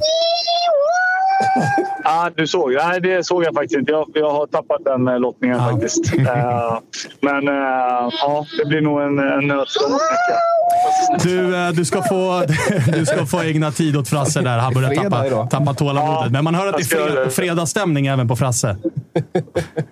Ja, precis. Ska vi säga hej? Hej! Ja, Tjena, Frasse. så att, eh, ja, det, är fred, det är fredagsstämning och det blir väl lite fredagsgodis här. Sen blir det lite eh, ladda batterierna så åker vi till Göteborg imorgon. Så det blir bra. Härligt Mange. Lycka till och kör hårt. Ja. Ha det fint. Tack så hemskt mycket. Må bäst. Tack själv. Detsamma. detsamma. Tack, tack. Behöver den ungen mer socker? Ja, vad bra fart. Det märks att det är helg på ingång. Alltså. Jävlar vad, vad, vad heter det? Tänkte på en, en sån gammal, eh, vad fan var det, Malmö-grej. Det finns en gammal låt som heter Fredag i blodet med det klassiska bandet Perikles. Eh, Så var, det, så var det en polare som förra veckan skickade ett sånt ganska allvarligt sms. Han bara, jag har varit hos läkaren och jag har gjort blodprov. Bara, För vad? Nej, det visar att det är fredag i blodet. Så jävla idiot, tänkte jag. Skrämmer skiten mig. Men eh, Frasse är uppenbart fredag i blodet. Det- Ja, ja, ja och det, det är ju bra. Det- Han kan nog ge Mange en del energi efter det där. För det, det kändes som att det, man hörde på Mange att det var jävligt, jävligt, jävligt surt det här. Inte just att de åker ur, utan just den känslan som fan jag också hade när jag sett det här, de här två 90 minuterna. Att det fanns mer att ta. Ja, vi hade verkligen chansen. Det är som han är inne på också. Liksom, hade vi mött Lazio eller Fiorentina och det varit samma siffror, då hade man känt att de var det bättre laget. Men eh, ja, jag, är, jag är inte liksom dödsimponerad av Poznan. Jag tycker jag har sett bättre lag, Apoel, eh, Gent bland annat. Så det är surt, men ja, de är i säsong. Vi är inte i säsong. Jag tror hade vi mött dem i höstas så tror jag vi hade fått ett helt annat resultat. Men nu är det väl att man, fan, nu får man gå en, två dagar och vara lite irriterad och bitter över resultatet. Men nej, vilken jävla resa vi har varit på i det här Europa-äventyret. Vi gick in i liksom kvalomgång ett, eh, slår ut Rijeka. Sepsi har bara farten. Apoel med Edvardsens liksom mål och allt vad det innebar med den segern. Och sen komma till ett gruppspel där vi liksom absolut visar att vi är inga turister. Vi är här för att liksom vara med och tävla eh, med de stora lagen i Conference League och även går och vinner den gruppen. Så jag hoppas alla djurgårdare där ute känner att man kan gå rakryggad och ut med bröstet och vara jävligt nöjd med det här Europa-äventyret. Och ser man tillbaka liksom Djurgårdens utveckling bara vad vi var för fem, sex år sedan eh, och att få sitta här och liksom vara lite bitter över en åttondels finalsförlust i eh, Conference League. Det tror jag inte man hade liksom förväntat sig. Så att, eh, var, var nöjda där ute, men man har också rätt att vara lite bitter en dag som denna. Så är det ju. Och sen så tror jag framförallt om man ska zona ut. Det är lätt att sitta som AIK och Bajare och Malmöit och, och liksom skicka passningar och göra sig lustig. Och äntligen så åkte de ut och 5-0 i baken och hela den biten. Det har ju ändå varit ett Djurgården som har bevisat att det här är en turnering för alla oss svenska lag att faktiskt sträva efter. För att det är inte... Säga vad man vill om att Malmö har 700 miljoner på banken och många av de miljonerna är tack vare Champions League-spel. Men vi har också sett Malmö åka till Bernabéu, åka hem med 8-0. Det är inte svinroligt, även om det är ett ball minne att ha spelat en riktig fotbollsmatch. AIK gjorde det 99 mot Barcelona, 0-5, liksom, tack och hej. Ut från det där. Conference League är faktiskt en turnering där svenska lag kan vara med och tävla och det har ju Djurgården bevisat. Och det är det som någonstans är... Det tror jag Bajare känner inför i år. Att så här, Conference League, hej, ge oss den. Ja, ja, ja. alltså det, ni har gjort Europaspel mycket mer relevant. Innan är det så här, ja, men det Malmö lyckades med, det är wow. Men nu blir det ju kul. Alltså, så Ja, men så det Malmö har gjort har ju också varit så här. När Malmö gjorde det första gången. Gör man det en gång så ökar man ju chansen att man kan göra det igen.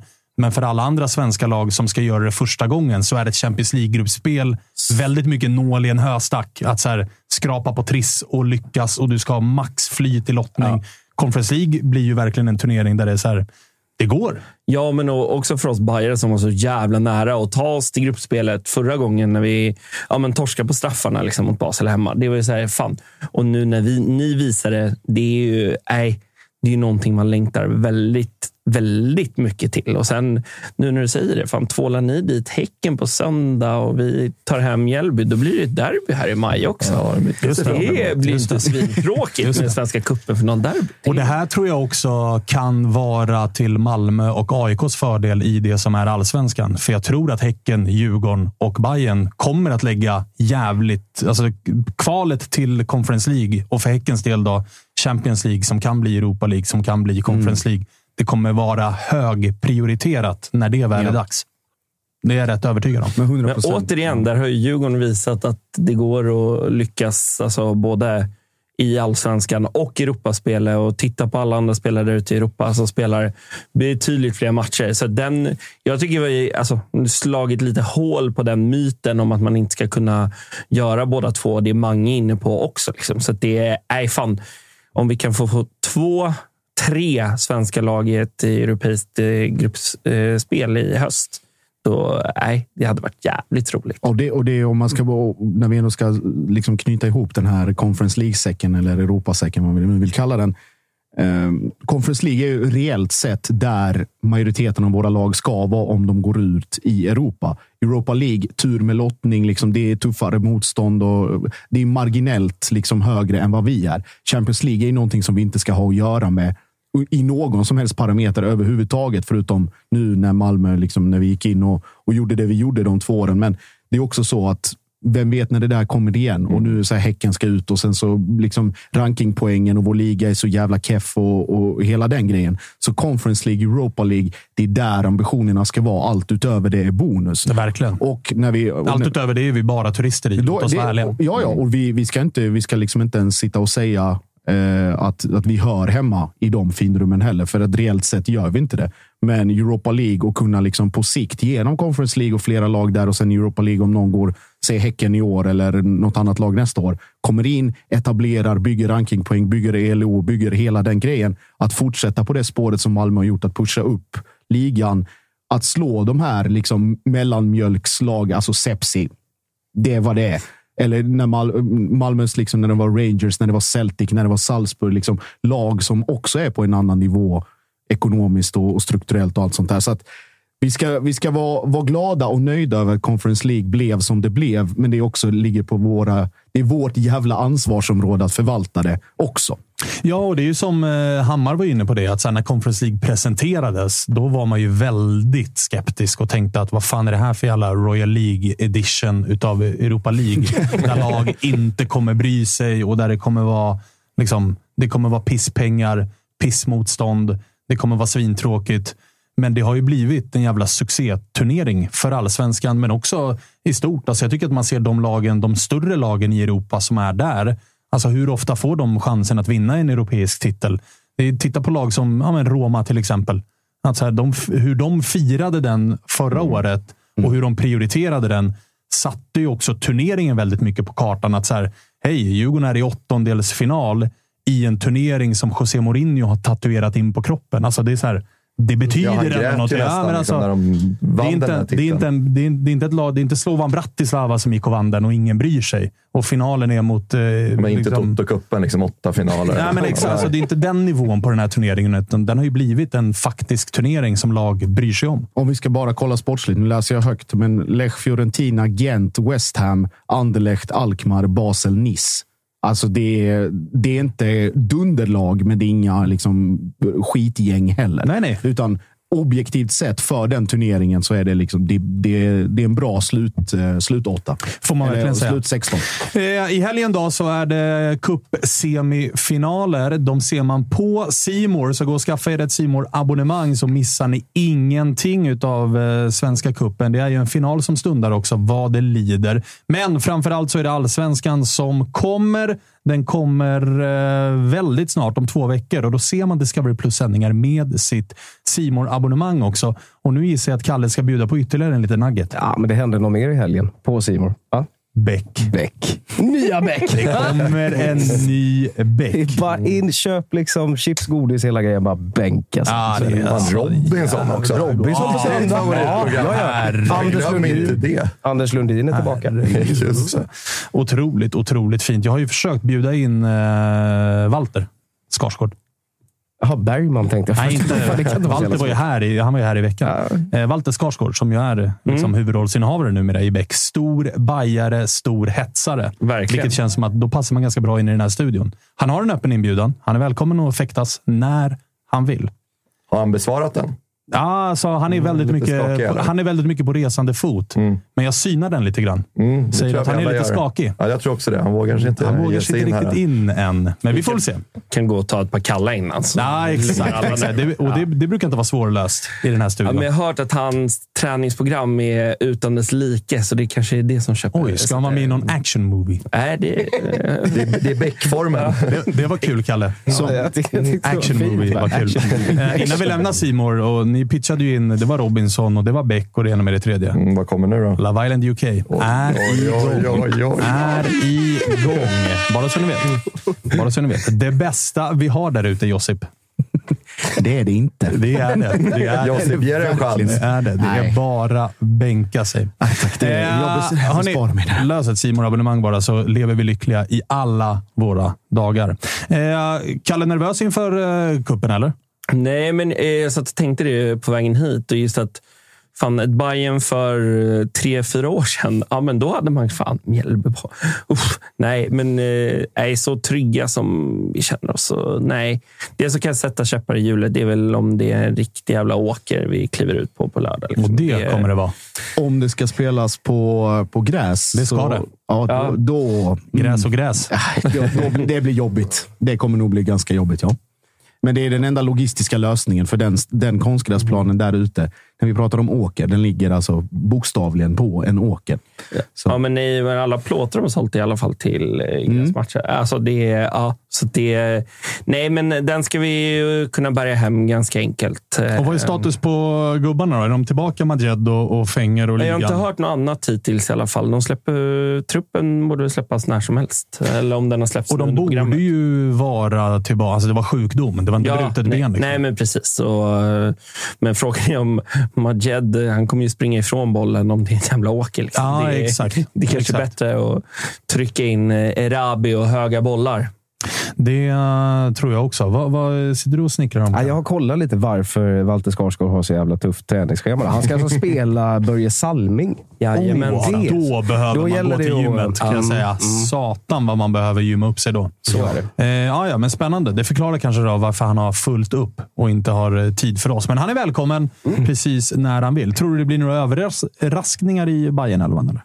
Ja, men det jag tänkt på är så här, i och med att köra en liten lugnare elva och sen kanske eventuellt byta in om det inte riktigt går vägen efter första eller något sånt. Att det, är- det är väl i sådana fall det. Men nej, vi ska ju ta oss vidare. Vi vill ju också vinna titlar. Liksom, så att det, Finns det eventuellt en liten risk för underskattning med tanke på att man kommer ifrån eh, liksom en tung jävla derbyseger? Nu är det fortsatt ungtuppar som ska leda laget i, i den offensiva trion. Ja, nej, inte med den. Alltså, inte med Marti. Om det är något vi har lärt känna av Marti så är det så här, som inför Sundsvall. Liksom. Det, var, det var stenhårt och att vi inte la av efter 3-4-0 mot Sundsvall som vi kanske hade gjort för några år sedan, utan att vi fortsatte pumpa. Och därför är inte jag rädd för underskattning någonstans. Det är snarare att vi fans är lite raljanta och känner att det här ska vi, det här ska vi bara ta hem. Liksom. Det går ju rykten på, eh, från Listerlandet att Mjällby redan har börjat gräva ner sig i skyttegravar för att stå emot med sin åttabackslinje mot Bayern som, som ska då fortsätta på den här inslagna vägen. Ja, men det blir ju också alltså, Sundsvall med vad det är. Ja, verkligen. Konstprojekt. Eh, Men Mjällby som också kommer fullpumpat med självförtroende och vet att de har slagit lag i Bayerns dignitet och större i, liksom, i ti- tidigare sammanhang. Och det är också så här, kuppen. Alltså Mjällby har varit i cupsemi, vad fan är det, två gånger. Jag tror man har torskat båda historiskt. Och att få den här hemmaplansfördelen i en semi mot Bayern. Alltså de, de, de, vill- det är vildhundar. De liksom vädrar ju blod. Fast om det var något vi visade tycker jag i måndags kväll så var det väl att vi kan brunka också.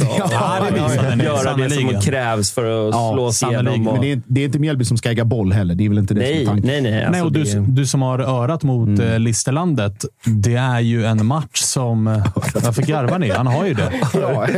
det lät roligt. Bara. Ja, men det är ju sant. Alltså, herregud. Ja, det är ju det. Det, har han. Eh, va- det här måste ju vara en match som Mjällby är otroligt nöjda med att få. Alltså man är underdog, man spelar på gräs. Bayern har precis all press på sig. Måste ju passa Mjällby helt perfekt. Det är såklart det gör. Och eh, den, eh, den, om vi ska kalla dem mittbackstrio nu, som är eh, Noah Eile, Tom Pettersson och Colin Rössler. Det är ju inga fingrar emellan där. Jag kan tro att Noah Eile kommer vara riktigt glad i att kanske göra en hysch eller göra någonting stökigt mot Bayern supportrarna Han, han har det i sig. Ja, men jag, kollade, eh, jag såg lite klipp från... Eller jag kollade faktiskt lite på Kalmar-Mjällby och det, jag är inte skitimponerad. över. Så nej jag, nej, jag väljer att stå fast vid att jag, Jag försöker- tror att det kommer bli en ganska enkel match för Jag mig. försöker bara sätta demoner i huvudet. Ja, nej, det, Kalle, klipp ut det där eh, som den andra Kalle nyss sa om Ja, att det blir, en, eh, det blir en enkel match det här för Bayern. Jag tror att den där åken kan vara tuffare än vad ni tror. En Åke Persson och Lillbagen, sen ska du få åka. Kalle. Kalle Nilssons gubbar som ska göra det. Eh, hörni, innan vi ringer Tengryd och snackar lite Blåvitt. Det ska bli intressant. Han är en av två i den tränarduo som numera är att klassa som interim. Eh, så vill jag också bara slå ett eh, litet slag då för vår fantasyliga. Eh, Kalle, har du koden där eller? Ja, KU, små bokstäver, 4 FCM. Säg den igen. KU, 4 FCM. Det är alltså koden till spelets mest prestigefyllda liga. Jag Vi är det är- väl över... Tusen lag. Nej, två. två tusen. 2000 lag. 2000 till och med. 2000 lag. Jävlar i helvete. Ja, det går undan. Vi kanske till och med är över 3000 nu. Det skulle inte förvåna mig. Men Har vi börjat fila på priser eller? Ja, men vi, det, det spelet är ju släppt, så det är bara att gå in och kika. Ja, men jag tänker för oss, liksom, de som vinner Ah, våran priser. liga. Ja, Hel- priser. Helkväll med Freddy Arnesson på Suellen, va? Ja, Su- Suellen kan väl vara ett pris. Ja, det kan det vara. Det kan det Dricka vara. lite kall dryck där. Ja, och är man inte Stockholms, eh, är man inte Stockholmsboende så jobbar vi ju presentkort. Ja, på SJ. Och Till, till, till. Ja. till Suellen. Och SJ. Men man får prisa notan själv. Ja, det, får, det får man faktiskt lösa. Eh, nej, men det ska vi såklart lösa. Eh, bra jävla grejer. Eh, men framförallt så är det ju den mest ärofyllda ligan att vinna, våran. Och den hetsigaste. Ja, den är ju, alltså, den är ju överlägset mest profiltät också. det får man Sett lov att till säga. både de som härjar runt i, i chatten här, studion, våra eh, liksom, kretsar vi befinner oss i, i våra vardagliga liv också. Så nej, fruktansvärt mycket hets och det är ett par WhatsApp-grupper som går varma redan nu kan jag säga. Se fram, och, se fram emot att se The Greats riktiga pisslag. alltså det, det kommer ju vara ett lag Ett som helt och hållet saknar... Ja, det sitter lite tajt den här. Ja. Du köpte XXL eller Josef? Jajamän. Fyra XL. Det här är en sån här replika. Jajamän. Wilbur går in och Vart är din tröja då, Wilbur? Ja, faktiskt svagt. Ja. Nu försvann han eh, snabbt satan. Eh, hörni, nu eh, ringer vi eh, Tengryd och kollar läget i, i Blåvitt land, där det inte har hänt, skrivit så mycket de senaste dagarna, förutom då att de är aktuella att eh, vara kvar då, till allsvensk premiär. Vi får se vad han har att säga när han nu är med oss. Alexander Tengryd, hör du oss? Absolut. Tjena, tjena. Tjena, tjena. Hur är läget? Det är bra. Är du själv? Det är eh, toppen. Vi har pratat eh, väldigt mycket om eh, Djurgårdens match mot eh, Lech Poznan igår. Såg du den? Jag såg delar av den, ja. Vad säger du om det röda kortet som blev stor snackis? Ja du, vad säger jag om det? Uh, nah. Det är väl som det. Det är lite synd, men eh, ja. Jag har inga större kommentarer om de här domsluten, men eh, ja, det blir ju olyckligt. Det får ju en, eh, får ju en utgång på matchen såklart också. Rätt skönt att slippa VAR i svensk fotboll kände man i alla fall när man såg det. Ja, det kan man ju lugnt säga. Du, eh, hur är läget på Kamratgården? Det är bra. Det är bra. Det har varit fullt upp idag. Eh, träningsdag och eh, full fart. Eh, Förberedelser för match inför morgon mot Jönköping. Härligt. Du, för de som inte följer Blåvitt eh, svinnära sådär, så får du gärna dra liksom en liten recap om eh, dig själv, vem du är. Det är vi, vi är inte jättemånga som har stenkoll. Nej, jag förstår. Ja, men, eh, skåning som du säkert hör. Eh, uppväxt i Trelleborg. Ehm, adopterad från Sri Lanka och kom till Sverige rätt tidigt med min eh, syster. Har gått eh, gymnasie och grundskola i Trelleborg. Spelade fotboll i Trelleborgs FF ja, ända sedan jag var, var, var sex till, upp till 18 års ålder. Och sen, jag var ingen större spelare men hade ett intresse och fallenhet för ledarskap. Och sen så blev jag ganska snabbt tränare i något ungdomslag där. Och sen samtidigt utbildade jag mig till idrottsledare i Eslöv. Och på den banan så blev det också att jag blev tränare och eh, sen 2008 eller 2007 har jag varit heltidsanställd tränare och varit i olika miljöer. Helsingborg, Brommapojkarna, Ängelholm och två vänner i Trelleborg nu i, i IFK Göteborg. Så att, eh, jag har ganska stor erfarenhet trots min ålder kring eh, tränarskapet. Det får man lov att eh, säga. Det var ett gediget CV. Mm. Du, eh, nu är det ju eh, du och eh, Lundin som Yes. tillsammans eh, rattar IFK Göteborg. Hur ser liksom fördelningen ut? Är ni en duo eller är det en som är lite mer ansvarig och den andra lite mer assisterande? Eller om du förstår? Nej, men det är en bra fråga. Nej, men vi är en duo. Vi eh, delar jämnt på, på saker och ting och vi jobbar tajt tillsammans eh, dag och natt för att eh, det här ska bli bra. Så att det är ingen av oss som ansvarar till exempel för anfallsspel och försvarsspel utan de där bitarna liksom flätas ju samman. Så att vi splittar och jobbar tillsammans helt enkelt. Hur, eh, eller hur har det varit här senaste ja, vad blir det? två veckorna sådär då, sen, sen Stare fick eh, gå? Har det varit turbulent eller är det bara upp på hästen? Eller? Ja, men det, är ju, det, är ju bara, det blir ju bara att eh, komma upp på hästen. Alltså det är ju speciella omständigheter. Och i, I mitt fall så är det ju en, en eh, respekterad tränare och en god vän som, eh, som inte är kvar. Men min erfarenhet säger ju mig att det är bara att vara professionell, förbereda laget för nästa träning, förbereda laget för nästa match. Och det finns inte så mycket tid att, att känna efter utan man måste göra ett, ett så bra jobb som möjligt så att vi kan flytta fram de positionerna som krävs. Så att det har varit speciellt men eh, som sagt, det är bara på hästen. Hur mycket jobbar man på på liksom det? För att det, som är, det som är så jävla speciellt med den här situationen är ju tidpunkten. Det är, inte, det är odramatiskt egentligen att en tränare får sparken från en klubb. Sånt händer ju titt som tätt och mest hela tiden. Men det är väldigt sällan det händer med så här kort tid kvar till en allsvensk premiär. Man har egentligen lagt en hel försäsong bakom sig. Va, va, går det ens att göra om särskilt mycket? Eller hur funkar det där? Ja, men det är ju en bra fråga. Så, eh, jag har ju varit interimtränare vid, vid något annat tillfälle och, och min erfarenhet säger mig att eh, nummer ett är att man inte kan kasta om allt för mycket. Tids, tidsperspektivet är ju en eh, faktor som du är inne på. Och, och att kastar man om allt för mycket så blir det en osäkerhet för, tru, för truppen och spelargruppen. Och vårt enda eh, mål är ju att skapa trygghet för truppen och tydlighet för truppen. Sen måste man ju alltid kunna skruva på saker som ja men det här har varit bra men vi kan bli ännu bättre. Eller det här har inte funkat och det här måste vi åtgärda eh, per omgående. Men liksom att gå från den ena eh, eh liksom sidan till den andra sidan det skulle jag bedöma vore högst oprofessionellt från vår sida. Hur, eh, eller så här, jag eh, har ju läst i GP som många andra och det är ju eh, liksom ingen hemlighet att IFK Göteborg uppenbarligen verkar leta efter en ny chefstränare. Samtidigt så går GP ut och menar att så här, det är du och Lundin som kommer leda Blåvitt i, i premiären. Har, har ni två varit i, eller du får ju svara för dig själv såklart, Eh, varit i dialog med klubben redan nu om en framtida roll när en ny chefstränare kommer på plats? Eller hur ser det ut?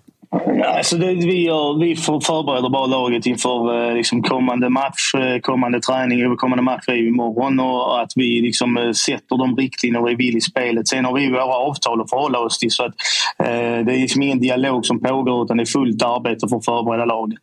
Ja, Okej. okej. Eh, på tal om eh, media då, så har det ju varit eh, en del snack om att så här, eh, det var Stare som plockade in dig och att du har haft stor del i det som har varit så här Blåvitts playbook. Så här ska vi spela. Eh, Är det så eh, alltså, gällande playbooken? Nej, men playbooken, för det första för att definiera vad det är för något, så är det ju en manual som alla lag har. Alltså hur ska man spela försvarsspel respektive anfallsspel, fasta situationer, kontringar. Och, och det är ju ett, ett, ett dokument som är framtaget eh, utifrån Blåvitts identitet, hur man vill agera och se ut som lag, alltså förening som lag. Och Eh, utifrån de riktlinjerna som den chefstränaren vid det tillfället vill ha. Eh, och vi har ju varit ett team som har jobbat runt det och med det. Eh, och jag har varit främst ansvarig för liksom dokumentationen kring det. Men som, som sa innan så, så, så klart att man har ju en fotbollsfilosofisk eh, grundsyn. Det har jag ju haft med alla mina eh, chefstränare som jag har jobbat med. Annars blir det svårt att jobba tillsammans. Men jag är ju en egen person med ett eget ledarskap och egna idéer såklart. Hur jag vill förmedla budskap i träning och hur jag vill liksom se på fotboll och, och, och spela fotboll. Sen klart att vi har en gemensam grundsyn i mycket, absolut. Men blir, blir det, kan man förvänta sig någon skillnad i hur Blåvitt ser ut nu när det är du och, och eh, William som är huvudansvariga kontra hur det såg ut under Stare? Ja, men så, den stora skillnaden tycker jag är ju att vi är ju egna personer, William och jag. Alltså ledarskapet, oavsett om vi har grundsyn på mycket, samsyn på mycket. Eh, med, som, som jag sa innan, både med tidigare huvudtränare jag haft och, och med Micke. Så, så blir ju det en stor skillnad i hur man liksom är som person och hur man leder laget. Sen finns det ju vissa saker som vi skruvar på spelmässigt som jag hoppas att vi kan få effekt av. Och det, det är möjligt att, att liksom, eh, den, eh, den invigde kommer att se det. Men eh, jag hoppas att eh, de flesta kan se vad vi vill eh, komma åt. Absolut, det hoppas jag. Men rent liksom, formationsmässigt och sådär. Man ska nog inte förvänta sig kanske att det helt plötsligt är något helt annat. Nej, men alltså, som jag var inne på innan, liksom, att kasta från den ena formationen som har lite större för, förändringsskillnader till, till något annat. Nej, det kan man inte förvänta sig för att den tids perspektivet eh, är för kort. Nummer ett är ju truppen sammansatt utifrån x antal saker och det är ju det vi får förhålla oss till. Men vi kommer ha en eh, sifferkombination när vi försvarar oss och en sifferkombination när vi, när vi attackerar. Och i grund och botten så är det en back fyra som gäller. Ah, okay. vad, vad kommer annars bli de största skillnaderna rent taktiskt? Som man, alltså vad vill ni att man ska kunna se är den stora skillnaden eh, nu kontra för mm. tre, fyra veckor sedan? Nej, men det är en sak som vi tycker är viktigt och som vi trycker mycket på. Det är ju att vi vill ockupera mellanrummet, det vill säga eh, ytan mellan motståndarnas mittfält och backlinjen. Att vi vill ha fler spelare i den ytan för att kunna dra isär motståndarna. Vi vill eh, justera våra kanters utgångsposition lite tydligare, lite mer utifrån att vi ska då kunna samhandla med, med våra ytterbackar och få upp dem lite i hö, högre plan. Eh, och på så sätt då kunna attackera och fylla på boxen eh, ännu mer än vad vi gjort tidigare. Det säger inte att vi inte ville komma in med folk i boxen men vi vill positionera spelarna på det sättet som underlättar att vi kommer in i boxen. Sen vill vi, försvarsspelet har vi haft lite, vi har haft lite problem i vissa delar i planen. Vi tycker att vi har kunnat eh, störa motståndarna lite tidigare i år på ett bra sätt. Men eh, liksom vi ibland har tappat kompaktheten i sidled och djupled. Det har vi jobbat hårt med. Vi har jobbat hårt med att förhindra vissa saker runt eget mål där vi eh, på för enkelt sätt släppt in lite mål. Så att om man säger de här positioneringen med kanterna och ytterbackarna offensivt, eh, justeringen eh, i vår kompakta form eh, om vi startar lite högre upp eller lite lägre ner, det får, ju, får liksom varje match leva, leva sitt eget liv. Och sen saker och ting runt eget straffområde för att förhindra de här eh, enkla målen som har släppt in. Där ligger fokusområde och där hoppas jag att eh, man kan se skillnad. Det låter som att ni har gjort det klassiska när en sån här sak sker, att man börjar i de defensiva leden. Man börjar med att ja, hålla tätt. Liksom.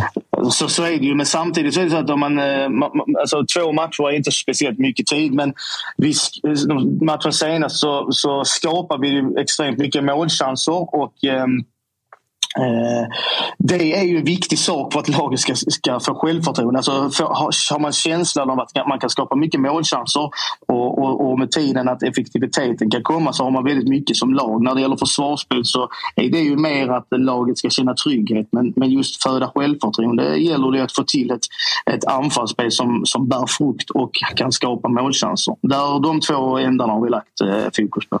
Och eh, om det här var skillnader i eh, liksom, spelet, vad, vad eh, är det för skillnader vi kommer få se i ledarskap här?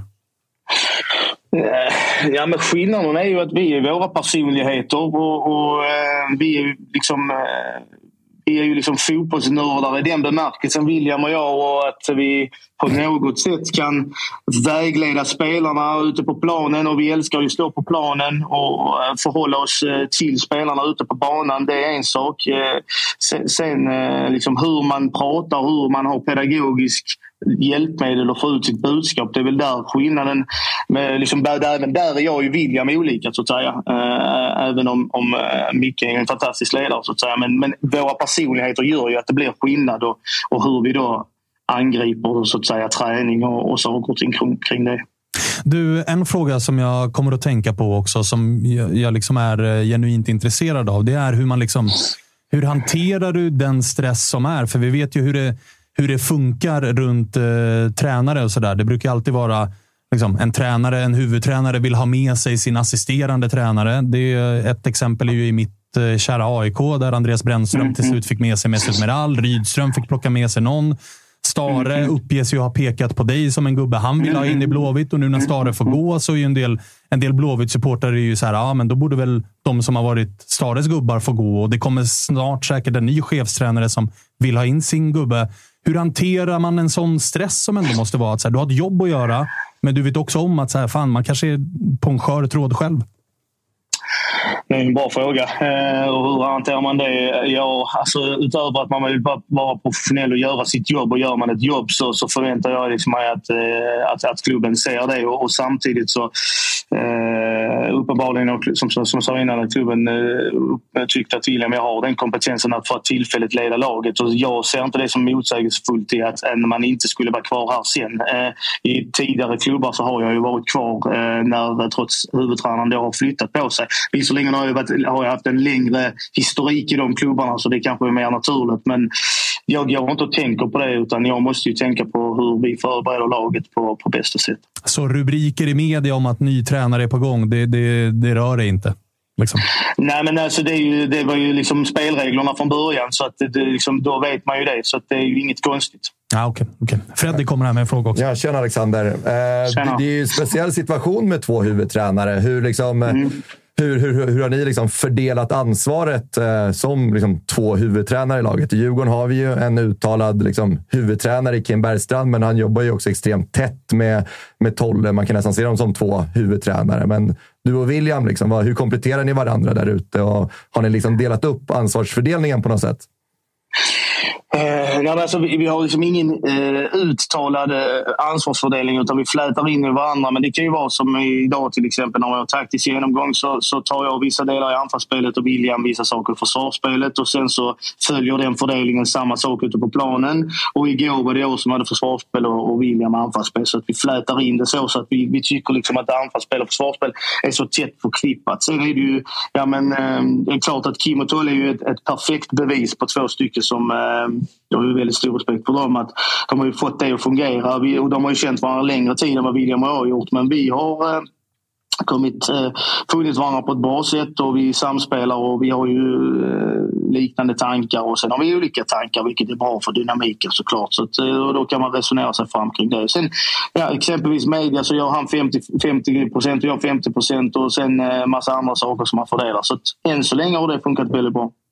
Eh, Alexander, en fråga gällande liksom ledarskap och hur du har utvecklat det under din tid. Jag tänker du har ändå jobbat tillsammans med Henrik Larsson i Helsingborg, Christian Heinz i Trelleborg, nu med Micke Stare. Det är, liksom, det är ganska starka personligheter på sina sätt. Vad i deras, vad i deras sätt och i deras liksom, tränargärning eller som personer känner du att du har tagit- med dig in i ditt eget eh, ledarskap? Per-Ola Ljung glömde du också. Det är en Ja, stark- Per-Ola Ljung, så det får man säga. Det, är- det, är, en, för- det är en stark, stark karaktär också. Um, Olof Mellberg också för en del.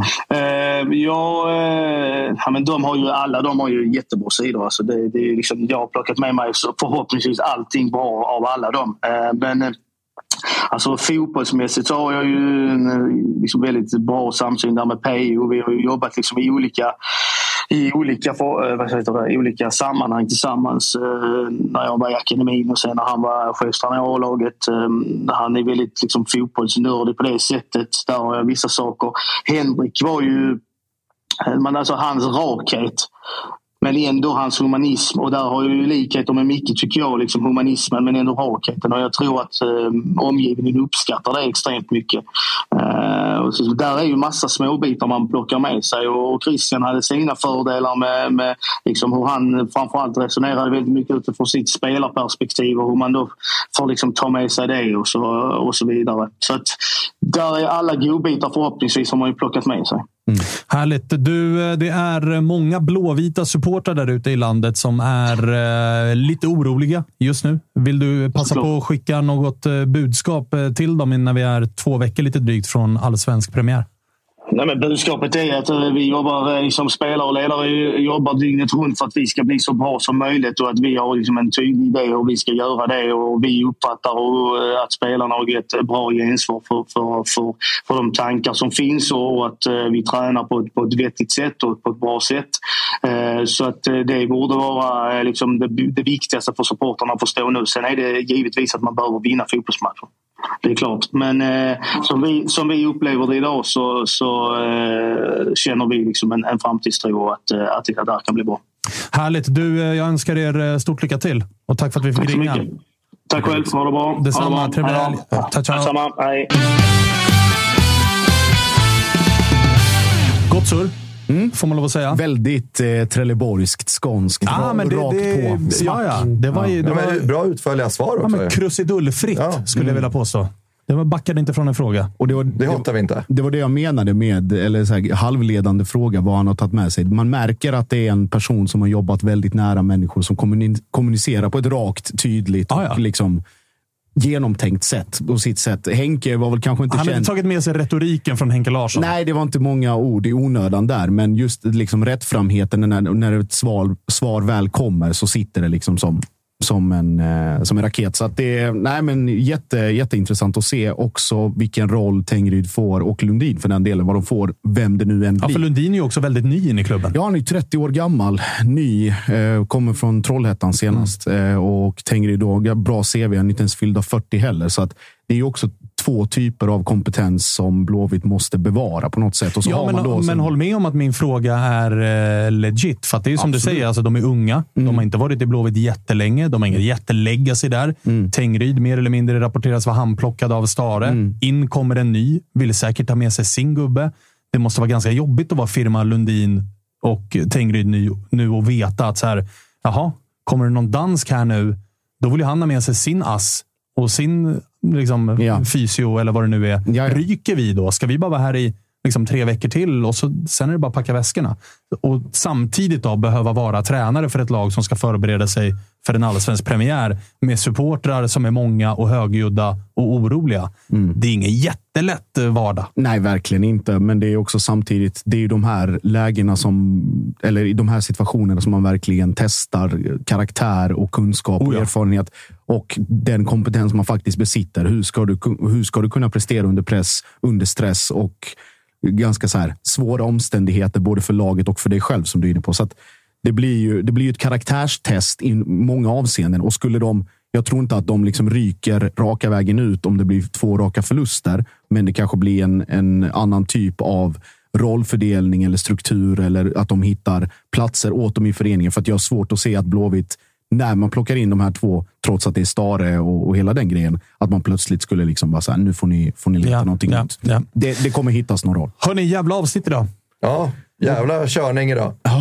Jösses. Och vet du vad det är, Kalle? Det är en jävla körning generellt från Toto-svenskan just nu. Du har inte missat va, att vi bombar ut avsnitt varje dag om Nej, alltså jag hinner inte ens lyssna på Nej, jag det. vet, men det, det är vad det är. Liksom. Det är snart premiär. Vi växlar upp. Varje dag så får ni alltså en lagspecial. Vi startade igår med IFK Norrköping. Idag skickade vi ut Degerfors tidigt. Imorgon vet jag inte riktigt vad som kommer. Kalle, har du koll på det?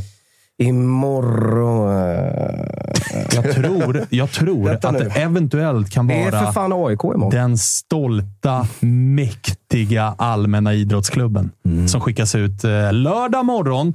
Söndag så kommer alltså lagspecial och våran egen lilla version av söndagsintervjun. Och då är det Arnor Sigurdsson som ska ut. Det är, ska vi också säga att det är hans första riktiga eller Sittning, liksom. Första stora sittning i svensk press överhuvudtaget i poddform. Det eh, är grejer det. Det är grejer det. det är Och sen grejer. matar vi på. Och som om inte det här vore nog, vet ni. Så på måndag kommer inget vanligt Toto-svenskan-avsnitt. Då tar vi istället och packar ihop den här studion, åker till något hotell vid Friends Arena, där det ju är allsvensk upptaktsträff. Och det vi gör där är att köra live, länge och väl. Med alla. Med alla. Alla.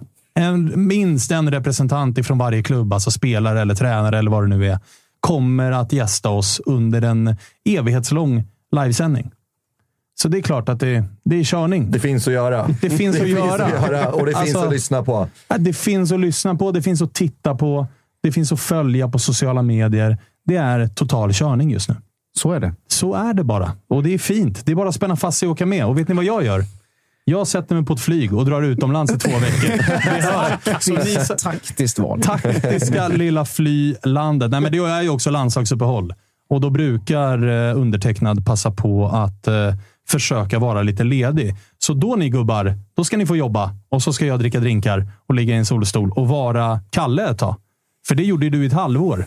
När du, det var Bali, och det var Australien och det var Gud och hans moster. Nu är det min tur att få gotta mig lite. Fan vad fint det ska bli. Fan, har de wifi där borta? Det har de. Vet du. Jag har Mm, fan, kollat det, blir det nog kommer lite samtal där. Ja, det kommer det bli och jag kommer ligga i solstolen och titta på er från upptaktsträffen. Det ska bli otroligt fint. Ja, det, blir, det blir en jävla måndag, kan Ja, vi säga. Det, det, blir, det blir det. Ja. Och sen lägger vi inte av för det, utan vi trummar bara på. Hela vägen. Hela jävla vägen. Och snart börjar allsvenskan. Fint är det! Hörni, tack för eh, den här fredagen. Alla ni som sitter här inne, men framför allt alla ni som tittar, lyssnar, sprider vårt gospel, hör av er till oss och allt vad fan ni pysslar med. Underbart är det. Vi eh, hörs igen när vi hörs. Hej! Amen.